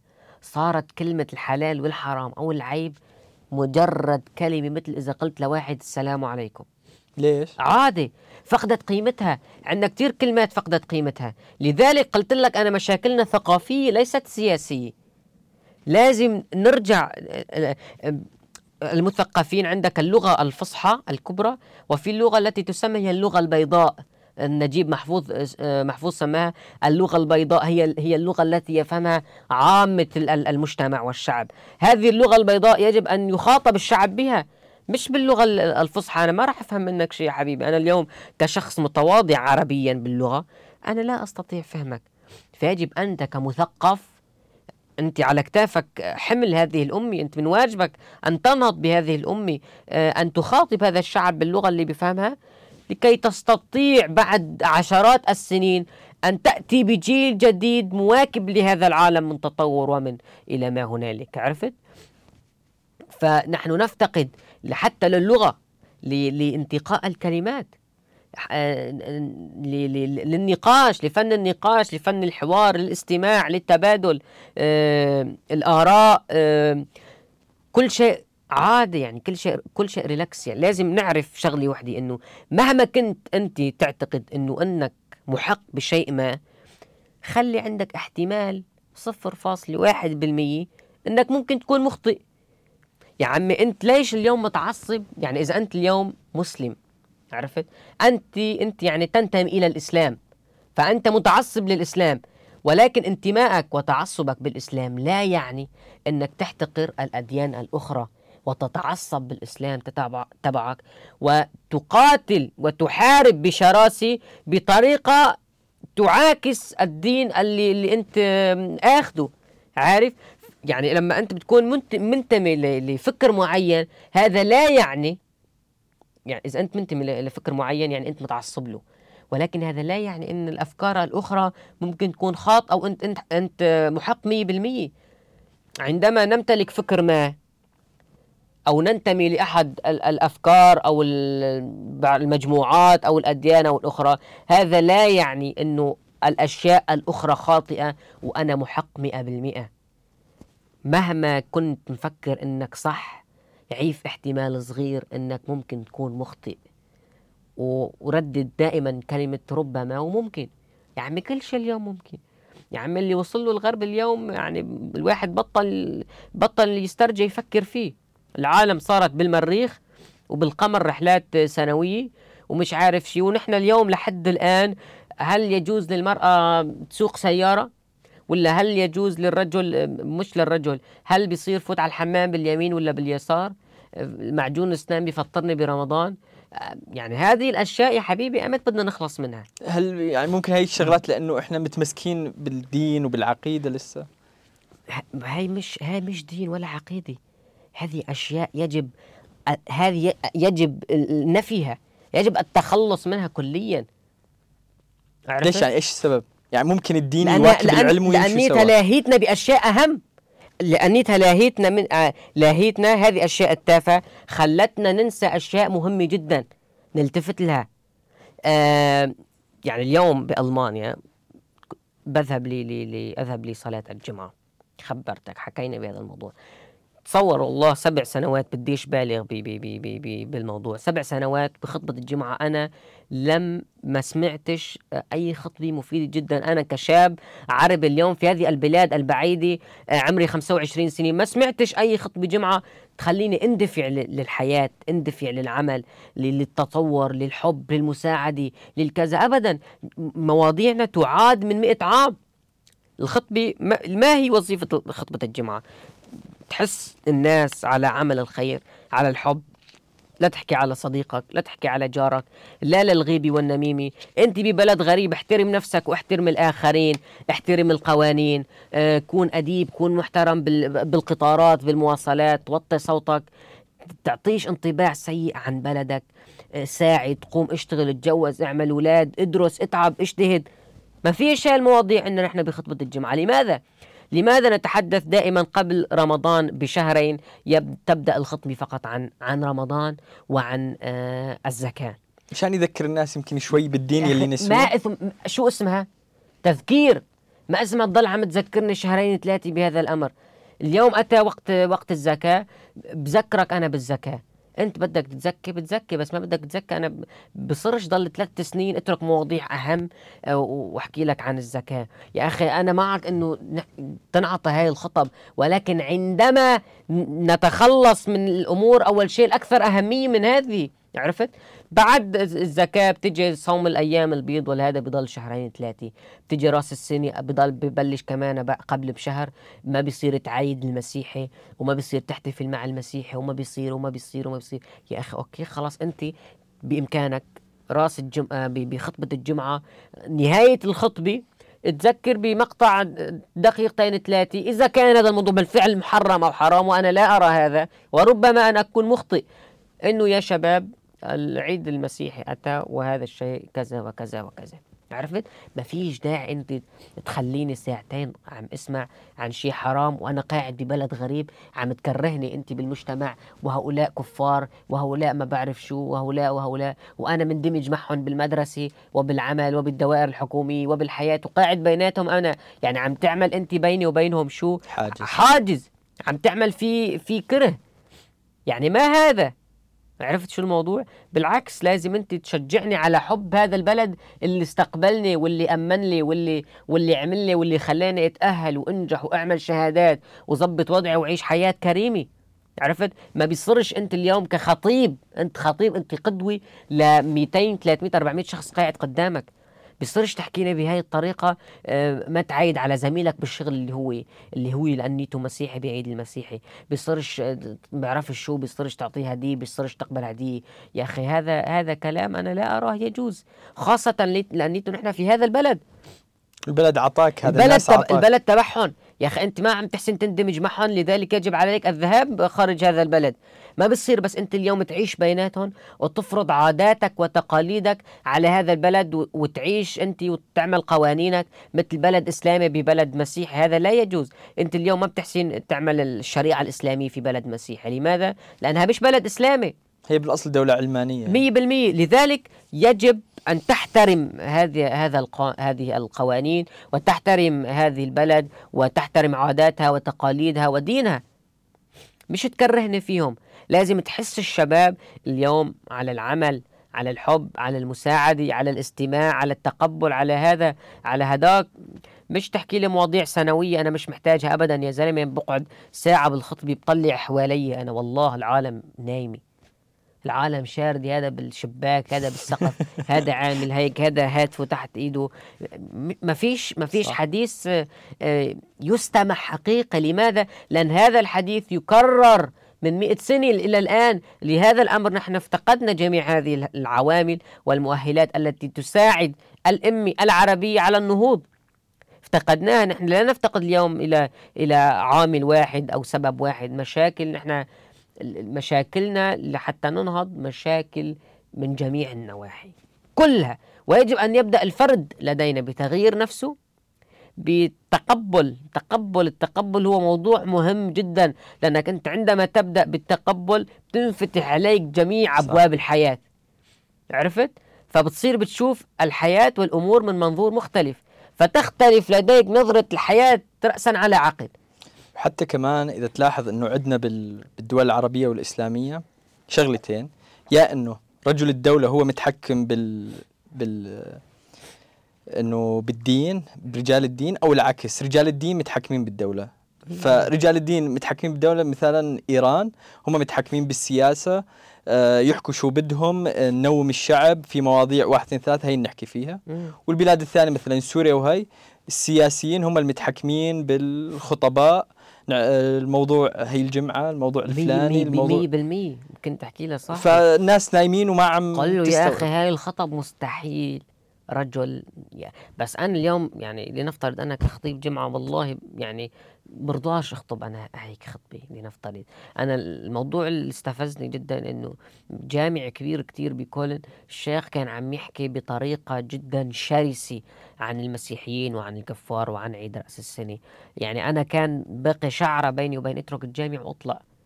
إنه شو عم تحكي أنت؟ يعني مع احترامي لك ولجميع الجالسين والحاضرين والمستمعين. يعني كلامك كان عم يحكي بشراسه لا لا للتقبل لا للمعايدة لا للمصافحة لا قبل الهدية لا للإهداء لا لكذا. يا أخي شو شو عم تحكي أنت؟ بصرش هذا الحكي. في كثير آه، قصص وروايات عن الرسول وجاره اليهودي وقبل هدية ومش عارف المشكلة طلعوا إنه كذب هي يا أخي ما المشكلة كمان بطلت تعرف الصح من الغلط. ليش؟ لأن في كثير قصص دخلت دخلت لعنا. صدقناها وأخذناها كحديث مثبت. وبعدين تطلع كذب. فصار الواحد يشك أنا أنا اليوم أنا اليوم شخص بشك بجميع الشيوخ. بقولها بكل صراحة أنا اليوم بكل شخص كل شيخ بيحكي قدامي شغلي أنا للأسف الشديد بضطر راجعها من مصدرين ثلاثة أربعة حتى أتأكد من من دقتها صح. لأن في كثير أشياء تعلمناها نحن وصغيرين لما كبرنا طلعنا اكتشفناها غير صحيحة صح لأي واحد يحكي حديث بروح على البيت جوجل هل هذا صحيح؟ صحيح؟ لا لا من مين مين صح عرفت؟ صرت شك أنا يعني صح. كان بفترة ال 17 18 16 سنة إلي لل 20 سنة كنت كان عندي شيخين ثلاثة اللي هم القدوة تبعي تمام؟ آه بعد فترة متعلم شغلي منه فعم ناقش فيها أنا بشراسي ومش عارف شو محاربة طلعت غلط العمى عم تمزح. شو غلط يا شيخ؟ هذا الشيخ هيك حكى لي. والله رجعنا للمصادر وكذا وهذا طلعت غلط. فأنا من هاي النقطة آه بطلت تتعصب. بطلت أثق. بطلت أثق. وباب الاجتهاد اليوم بالإسلام أغلق. وهذا غلط كبير.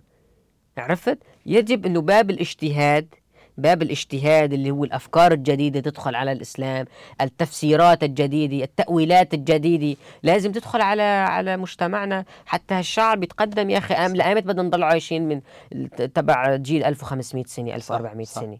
ما عاد يتناسب. يجب لازم يكون في هناك أنا أقول أفكار جد إسلامية جديدة تساعد هذا المجتمع والأجيال القادمة. إحنا جيلنا راحت عليه الأجيال القادمة على تقبل الجديد لمواكبة هذا العالم من تطور. غير هيك رح نكون من أواخر الأمم. ونحن شعب متناقض جدا حكيت لك. متناقض جدا. ليش؟ لأن نفسه الشخص اللي بيسبوا لبشار الأسد أو لحافظ الأسد الله يقرف عمرهم اثنين واحد راح نفسه هذا الشخص اللي بيسبوا لحافظ الأسد آه، بيحبوا لصدام حسين. وما هو القاسم المشترك بين هؤلاء الاثنين؟ دكتاتورية. اثنين دكتاتورين. شو عملوا؟ قتلوا الشعب هجروا الشعب آه البنية التحتية دمرت. الاقتصاد دمر. اليوم العراق كل يوم تفجير كل يوم مش عارف شو جهل نسبة كبيرة البطالة نسبة كبيرة سوريا نفس الشيء مصر اليوم عندها أزمة اقتصادية هائلة ليبيا بتعرفش مين رئيسها اليوم ولا بيجي رئيس يومين بضل طالع الجزائر كمان حالة فوضى كبيرة السودان مشاكل انقلابات ضيع الطاسة يا حرام مش معروف شو وين رايحين؟ صح. الصومال ما بتسمع عنها شيء. امروتانيا ما بتسمع عنها شيء. هذه الدول انتست عرفت؟ يعني نحتاج بدنا نهضة نحتاج لأفكار إسلامية جديدة ويجب على الفرد لدينا في المجتمع أن يبدأ من نفسه. صح. ويجب العودة للكتاب. طيب على سيرة الكتاب. م. الشاعر يقول وخير مكان في الدنا سرج سابح وخير وخير جليس في الزمان كتابه. كتابه. أنت حاليا مع 15 16 ألف كتاب. نعم. إيش هو الكتاب اللي تنصح إنه الشاب العربي يقرأه؟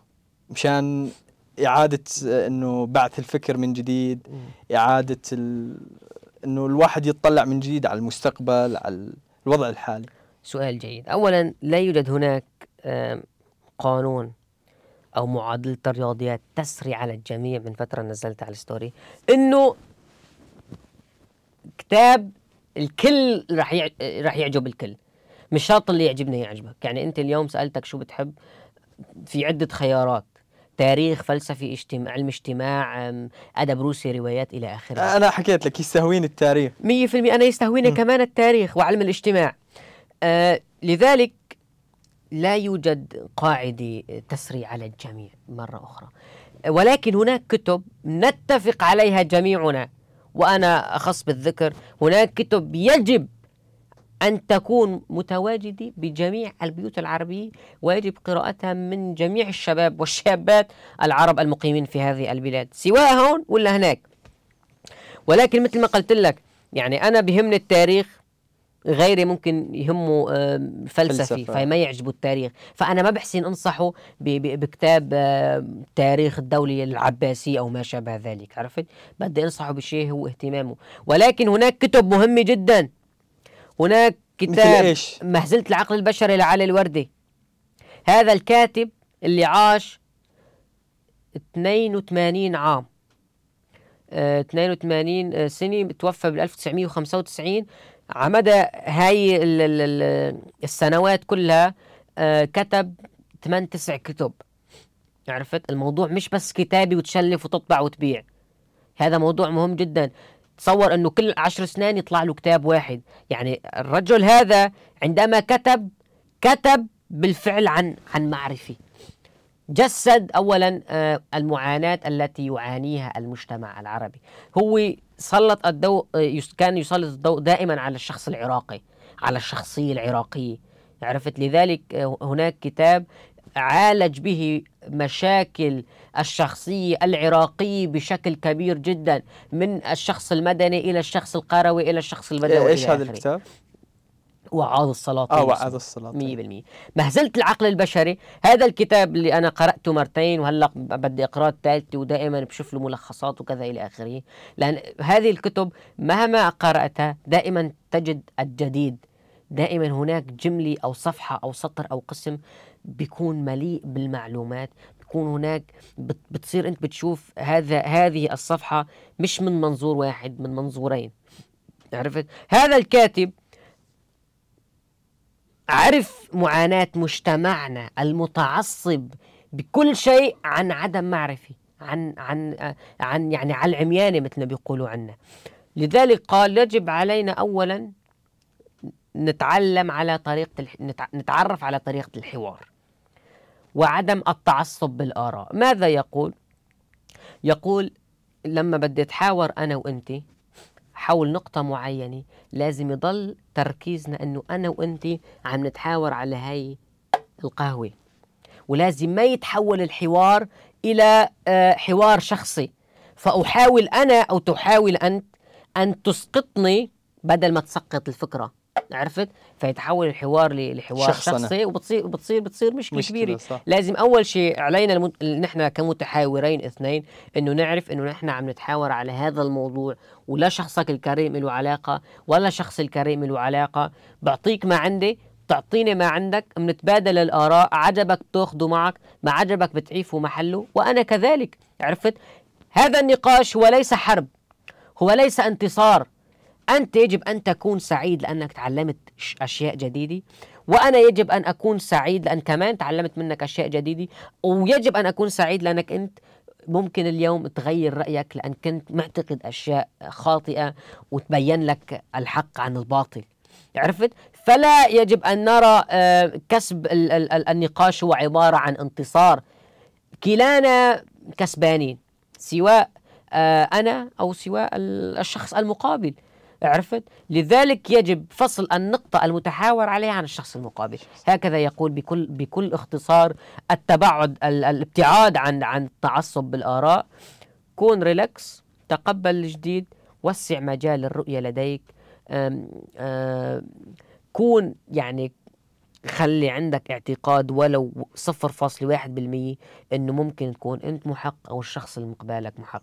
لا تتشبث بالآراء ابدا. مهما كنت على يقين مية بالمية. أخي خلي احتمال صغير عندك إنه تعرفش يا أخي ممكن تكون مخطئ. صح. يا أخي ممكن تكون مخطئ. لا لا لا تناقش ب- ب- بشراسه ب- ب- بتعصب قوي جدا. هذا رأيك وهذا رأيي. بنحطهم بالساحة هون وبنضل بنتناقش للصبح. لا بطلع منتصر ولا بتطلع منتصر وهذه ليست حرب. عرفت؟ هذا كتاب.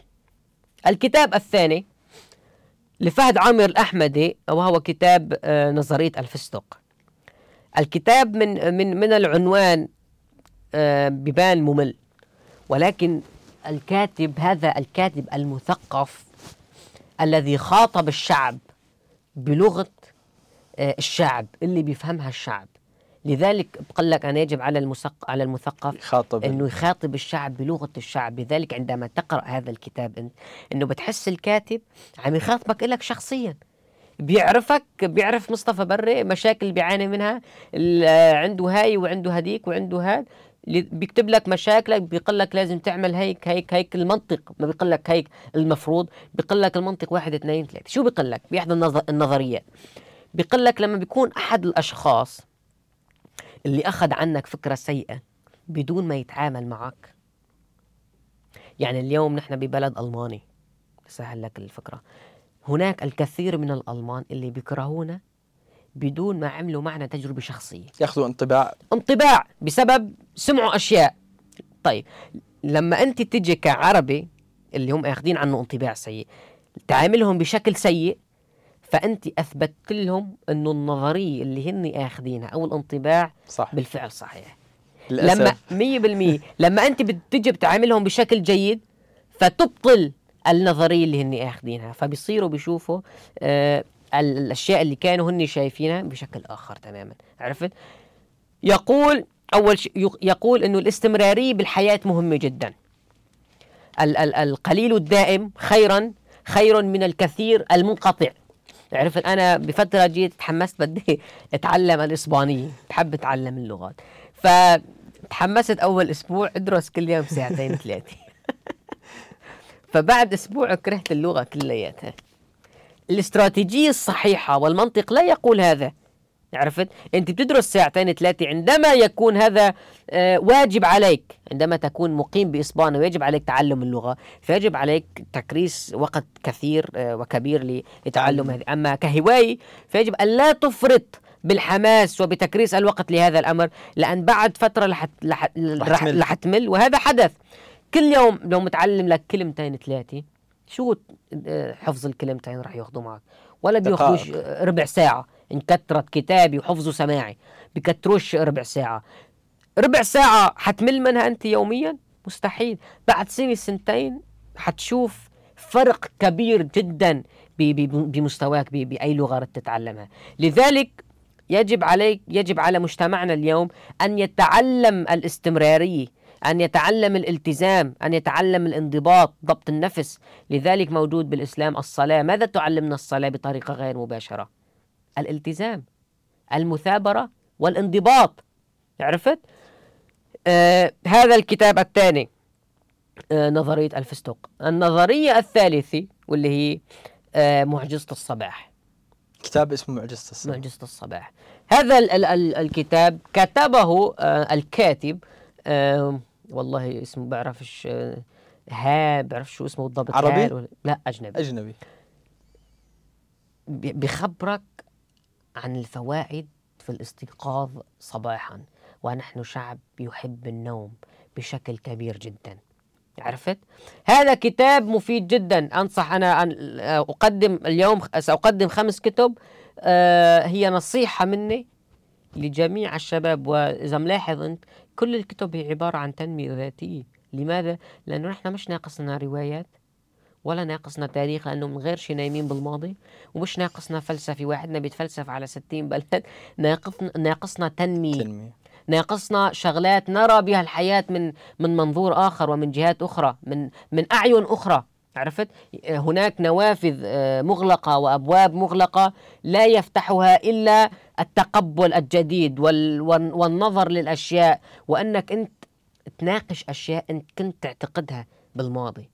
يعني أشياء أنت أخذها من أنت وصغير لازم الآن تفتحها وتعيد مناقشتها تعيد طرح الأسئلة حولها. رح تكتشف أنه هناك 70% من الأشياء خاطئة. فأنت لما بتكتشف شغلات خاطئة متعلمها أنت وصغير أنه هي بالفعل خاطئة فهون تتغير الحياة أو نظرتك للحياة بأشياء بنسبة مئوية كبيرة جدا.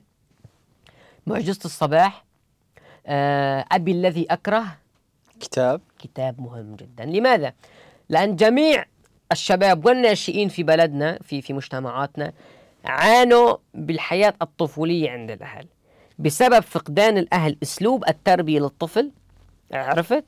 وبسبب المحيط السيء الذي يحيط بالطفل فلا هذا عرفان يتأقلم مع ابنه ولا هذا عرفان يعيش مع أهله عرفت؟ هو ما بيخبرك إنك أنت الكتاب ما بيخبرك انه انت كنت عايش ماضي صعب عند أهلك ومع أبوك ولازم تتعامل معهم وهيك وديس وداس. لا ابدا. هو بيخبرك إنك أنت عشت هذه الظروف الصعبة يجب أن تتخلص منها. أنت تعرضت لهذا الموقف ولهذا الموقف وهذا وذاك. يجب واجبك اليوم ووظيفتك إنه تتخلص منه اليوم وتنتظر وتتجه للواقع وللمستقبل وتنظر لحالتك. ما بصير أنت تضل عم تطلع للماضي وعلى أمور عشتها عند أهلك وتحط اللوم على الطفولة وعلى الصعوبه وظلم ومش عارف شو هذا وهذاك. وما تكرر التجربة مع ابنك. 100% ولازم تعرف هذه الأشياء تأخذها تتخلص منها ما تكرر هذه الأمور مع مع مع طبعا. مع أولادك. الموضوع الأهم إنه تتخلص منها وتنطلق للحياة. نحن شو موضوعنا؟ إنه دائما بنحط اللوم على على آه على الماضي على المؤامرات على الحكومة ما فيش ما فيش. ما فيش ظروف. ليش الظروف ما فيش؟ جيب الظروف لحالك.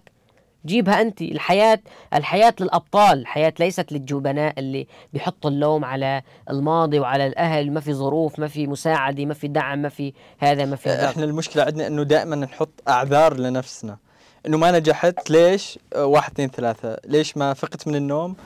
سهرت وما حسنت ليش ما رحت على الدوام؟ لأني واحد دائما نعذر حالنا بأشياء ونظل بنفس بنفس المكان يعني ما نتقدم.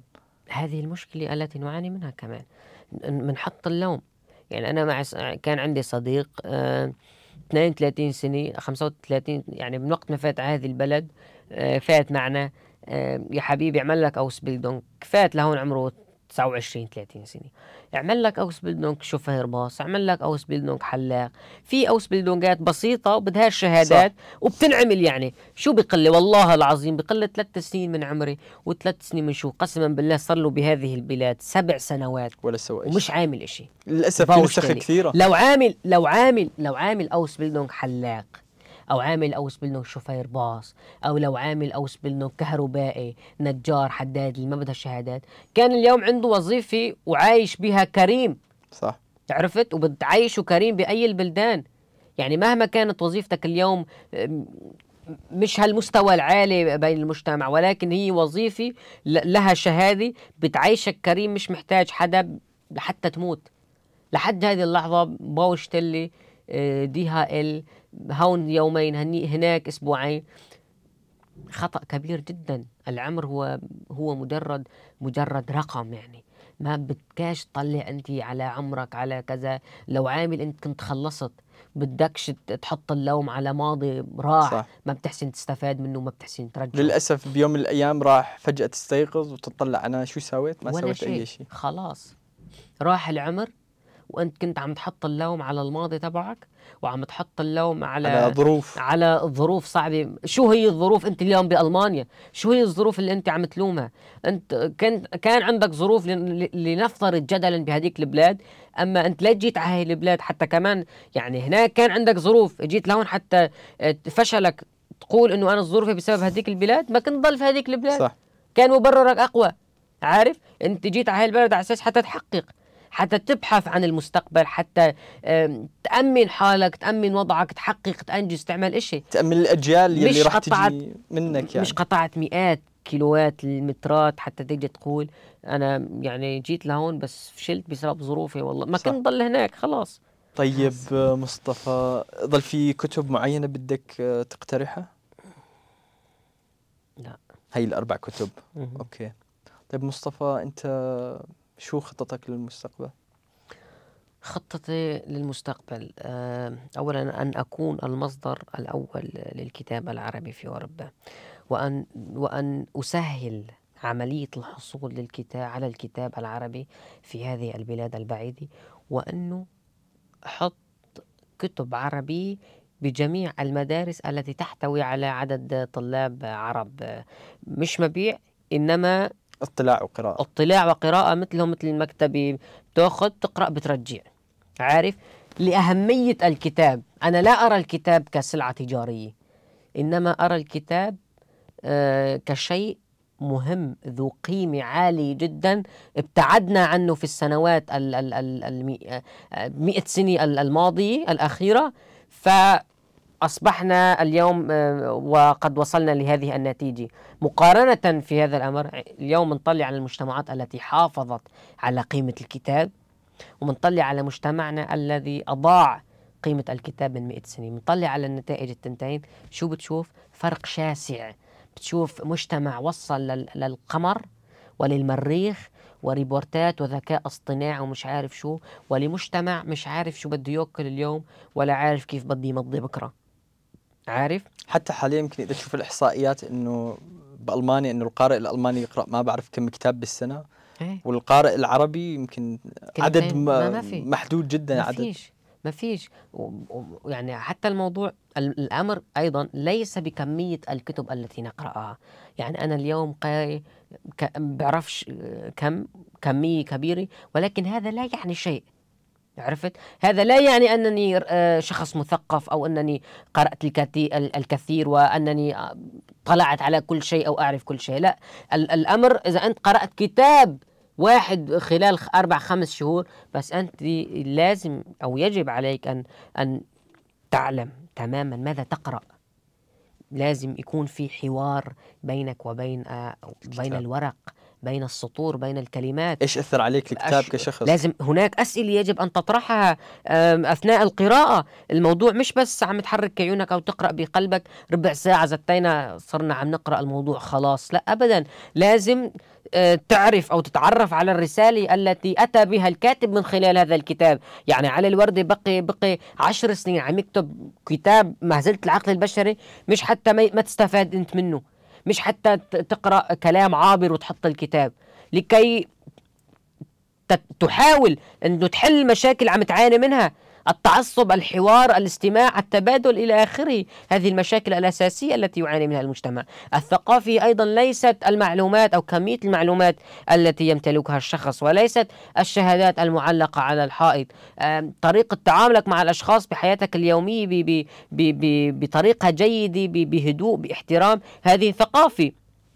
آه، طريقة إغلاقك للباب برفق أو بعنف. ثقافي يعني وحدة عدم ثقافي وحدة ثقافي. طريقة انتقائك للكلمات الجيدة أثناء الحوار ثقافي أيضا. يعني مش أنا إذا مسكت كتاب ومشيت فأنا مثقف, مثقف. لا لا هذا لا يعني صح. شيء. هذا يعني 5% من المواضيع الأخرى. عرفت؟ الكتاب هو اللي بيعطينا ولكن هو الذي يعطينا الأشياء الأخرى. لذلك أول خطوة يجب علينا اتخاذها أو العودة إليها أو الاقتراب منها العودة للكتاب. وأن نرى الكتاب ذو شيء له أهمية ذو قيمة. ولا نراه كسلعة أو نراه كشيء آه، آه، مميز شيء ثقافي شيء عالي شيء لا أبدا.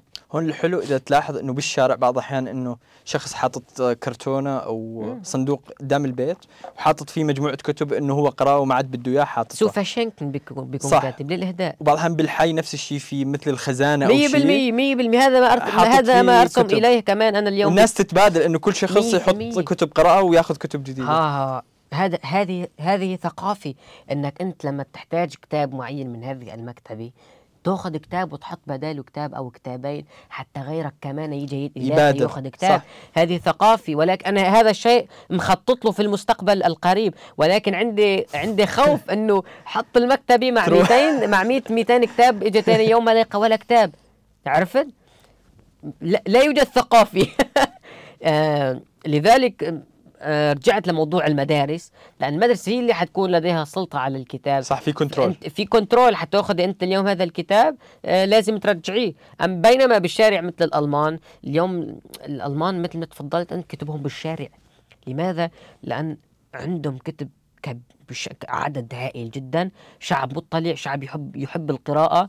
فالكتب في متناول الجميع. في مثل يقول السارق آه، لا يقرأ أو هيك شيء. سارق لا يقرأ والقارئ لا يسرق. تمام. أنا عندي للأسف الشديد القارئ سرق ما بعرفش إذا كان قارئ أو ياخذه ويبيعه عرفت؟ آه لذلك آه مثل ما خبرتك إنك تقرأ شيء جيد ولكن هناك عوامل أخرى في حياتك اليومية التعصب لهذه الأمور. أنا دائما بسلط عليها الضوء لأن هذه عوامل مهمة جدا هذه الأعمدة التي تنهض عليها الأمة. حب الآخرين مساعدة الآخرين عدم التكلم عن لازم أنت تطلع على نفسك تترك الآخرين بحالهم شأنهم. لماذا الألمان خسروا بالحرب العالمية الثانية؟ دمرت ألمانيا. وكون إذا بتشوف الصور على الكنيسة تبع مدينة كولن المدينة مدمرة. أعداد الموتى هذيك الأثناء كان بالملايين. ولكن لماذا نهضوا بفترة وجيزة جدا وقادت أوروبا اليوم ألمانيا؟ لأنهم خسروا الحرب ولكن ما خسروا المبادئ. وما خسروا مبادئهم وما خسروا الثقافة اللي, اللي تربوا عليها واللي واللي قاموا من أجلها. خسروا الحرب خسروا البنية التحتية اللي هي الأبنية الاقتصاد عقوبات. ولكن اليوم الشعب الألماني هو رقيب أيضا. هو بتحسه هو شرطي. كل شخص ألماني اليوم آه، بتحسه إذا أنت عملت قدامه شيء غلط بالشارع بالقطار بيعطيك ملاحظة. ما بيعطيك ملاحظة بيقوم بخالفك بيقول لك هذا غلط. يعني لذلك حتى الألمان هم آه، رقيبين على على بلدهم لأنهم آه، تعبوا لحتى عملوا هذه البلد. حتى إذا تلاحظ أنه أنت أول شيء حكيت عن الكتاب وموضوع القراءة وهذا الشيء موجود بديننا بثقة. أول آية بالقرآن اقرأ, اقرأ. أول تركناها كلمة. تركناها. الموضوع الثاني تبع الألمان تبع إنه إذا في غلط يحكوا عنه هاي. إحنا هذا الشيء موجود عندنا. الأمر بالمعروف والنهي عن المنكر. تاركين تركناه آه في مواضيع كثير موجودة عندنا بس إحنا تاركيها وناسيها. ف يعني الشغلات ال... كل شيء موجود عندنا بس إحنا اللهم إنه مبعدين عن هذا الشيء. اليوم إذا بدك تروح على دائرة حكومية بألمانيا بدك تأخذ منها شيء يعني الموظفة ما ما بتعطيك إياه بسهولة. إلا ما يندرس الطلب ويطلع على أربع خمس أشخاص يندار وهذا وبعدين ينفحص وهذا حتى يقرر إيه أو لا. في في في الدوائر الحكومية لدينا بيعطيك أي شخص شو بيقول لك شو مش عم ندفع له من جيبنا. فلذلك مش آكل هم الدولة مش آكل هم الشعب مش آكل هم حدا. هون حتى الموظف تبع الدائرة الحكومية بألمانيا آكل هم كل سنت بدي يطلع وبدي يفوت. صح. رغم إنه هو مش عم يدفع كمان من جيبه هو موظف بياخذ مرتبه الشهري نهاية الشهر ولكن هو من واجبه الإنساني ومن واجبه كمواطن في هذا البلد عايش ينتمي لهذا البلد وهذا لهذا المنطقة. هذه ثقافة عرفت؟ أنت ما تعطي شيء إلا إذا كان مستحق. ويجب على هذا الطلب أن يدرس من الجهات الأخرى المعينة ما أعطي بهذه السهولة هذه نقود ممكن ما تكون من حقه ممكن تكون من حق الآخرين صح. هذه ثقافة افتقدنا لهذه الأشياء. لذلك الألمان مستحيل يفشلوا بي بي بي بعمرهم كلياته لأن الفشل ما بيكون دائما آه، فشل اقتصادي بالدولة أو فشل سياسي.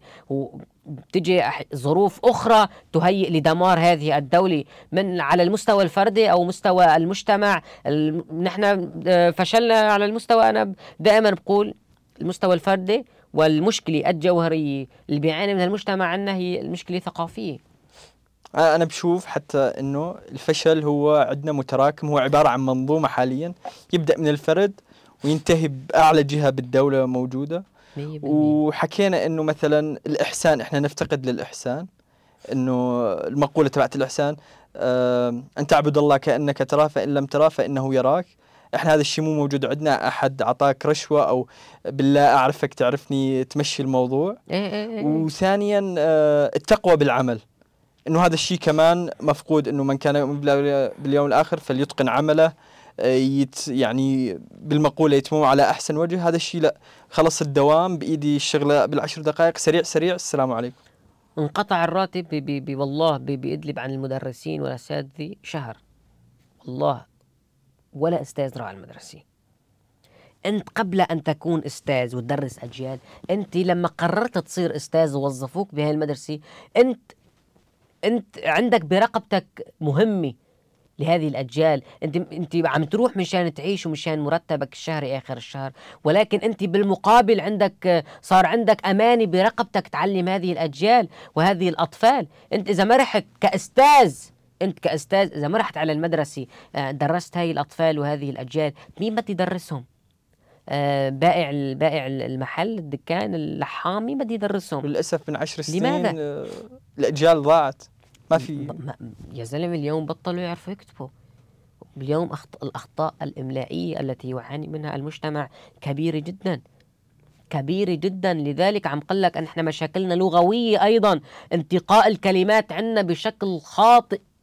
لكل موضوع ولكل أمر بنقول لك حرام لدرجة أنه الحرام كلمة حرام فقدت قيمتها وكلمة حلال فقدت قيمتها وكلمة عيب اليوم صارت عندنا أهم آه، أو أو لها معنى أكثر من الحرام. يعني اليوم الشخص بيخاف من المجتمع إذا كان الأمر عيب ليس حرام. عرفت؟ بيأكل هم المجتمع اللي حواليه. يحكوا عنه ولا كيف بدهم يشوفوه؟ يضحكوا عليه ما يضحكوا ما يضحكوا عنه يعني. آه، الموضوع صار عندنا مشاكل لغوية آه، ثقافية على المستوى الفردي وعلى المستوى آه، الجماعي. للأسف. للأسف الشديد يعني لازم كل يوم شخص يطلع على نفسه يحللها شوف ما هي المشاكل التي يعاني منها. هناك تعصب هناك أمور أخرى هناك تشبث بالماضي هناك عدم قبول الحاضر عدم النظ- النظور النظر للمستقبل عدم حب التطور والتقدم الدراسي التحقيق الالتحاق بإحدى الوظائف التدريبات المهنية. هذه مشاكل نعاني منها يجب تحليلها ومواجهتها لكي نحسن نحسن أمورنا 0.1% طيب مصطفى إيش رسالتك الأخيرة قبل ما نختم؟ رسالتي الأخيرة لجميع الشباب والشابات المقيمين في هذه البلاد البعيده اللي قطعوا آلاف من الكيلومترات قدوما لهذه البلاد بحثا عن الأمن والأمان عن المستقبل عن آه، التعليم عن الإنجازات عن التحقيق. نحن لن نأتي هنا لنتسكع في الشوارع اخاطب الشباب اللي بالبانهوفات وبالقطارات وبالشوارع دائما. يجب علينا احترام هذه البلد احترام قوانين هذه البلد. يجب علينا اولا قبل أن نحترم هذه البلد وقوانينها احترام نفسنا. لأن أنت لما بتبدأ باحترام نفسك فما راح يبدر منك أي غلط يسيء لهذا المجتمع أو لعادات هذا المجتمع أو لقوانينه. يجب علينا محاولة التقرب من الكتاب المعلم الأساسي آه الأول والأخير وسيبقى الأخير للإنسان لأنه أول إيه أول كلمة مش أول آية نزلت على على الإسلام هي اقرأ.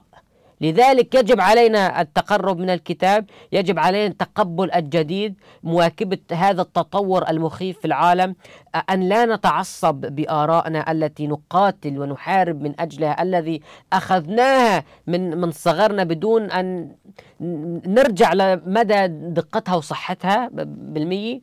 آه نكون ريلاكس مهما كنت على صح تعتقد أنه واحد بالمية ممكن تكون مخطئ.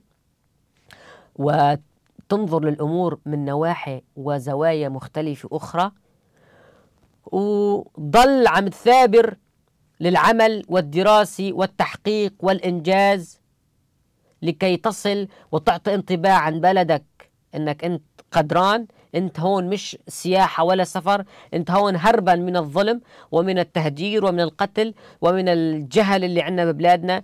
مش حتى نقعد بالبيت على الجوب سنتر وعلى السوسيال أو ما شابه ذلك. حتى جينا لهون حتى ندرس نتعلم لغة ننخرط بسوق العمل ننخرط بالجامعات ونحقق إنجازات.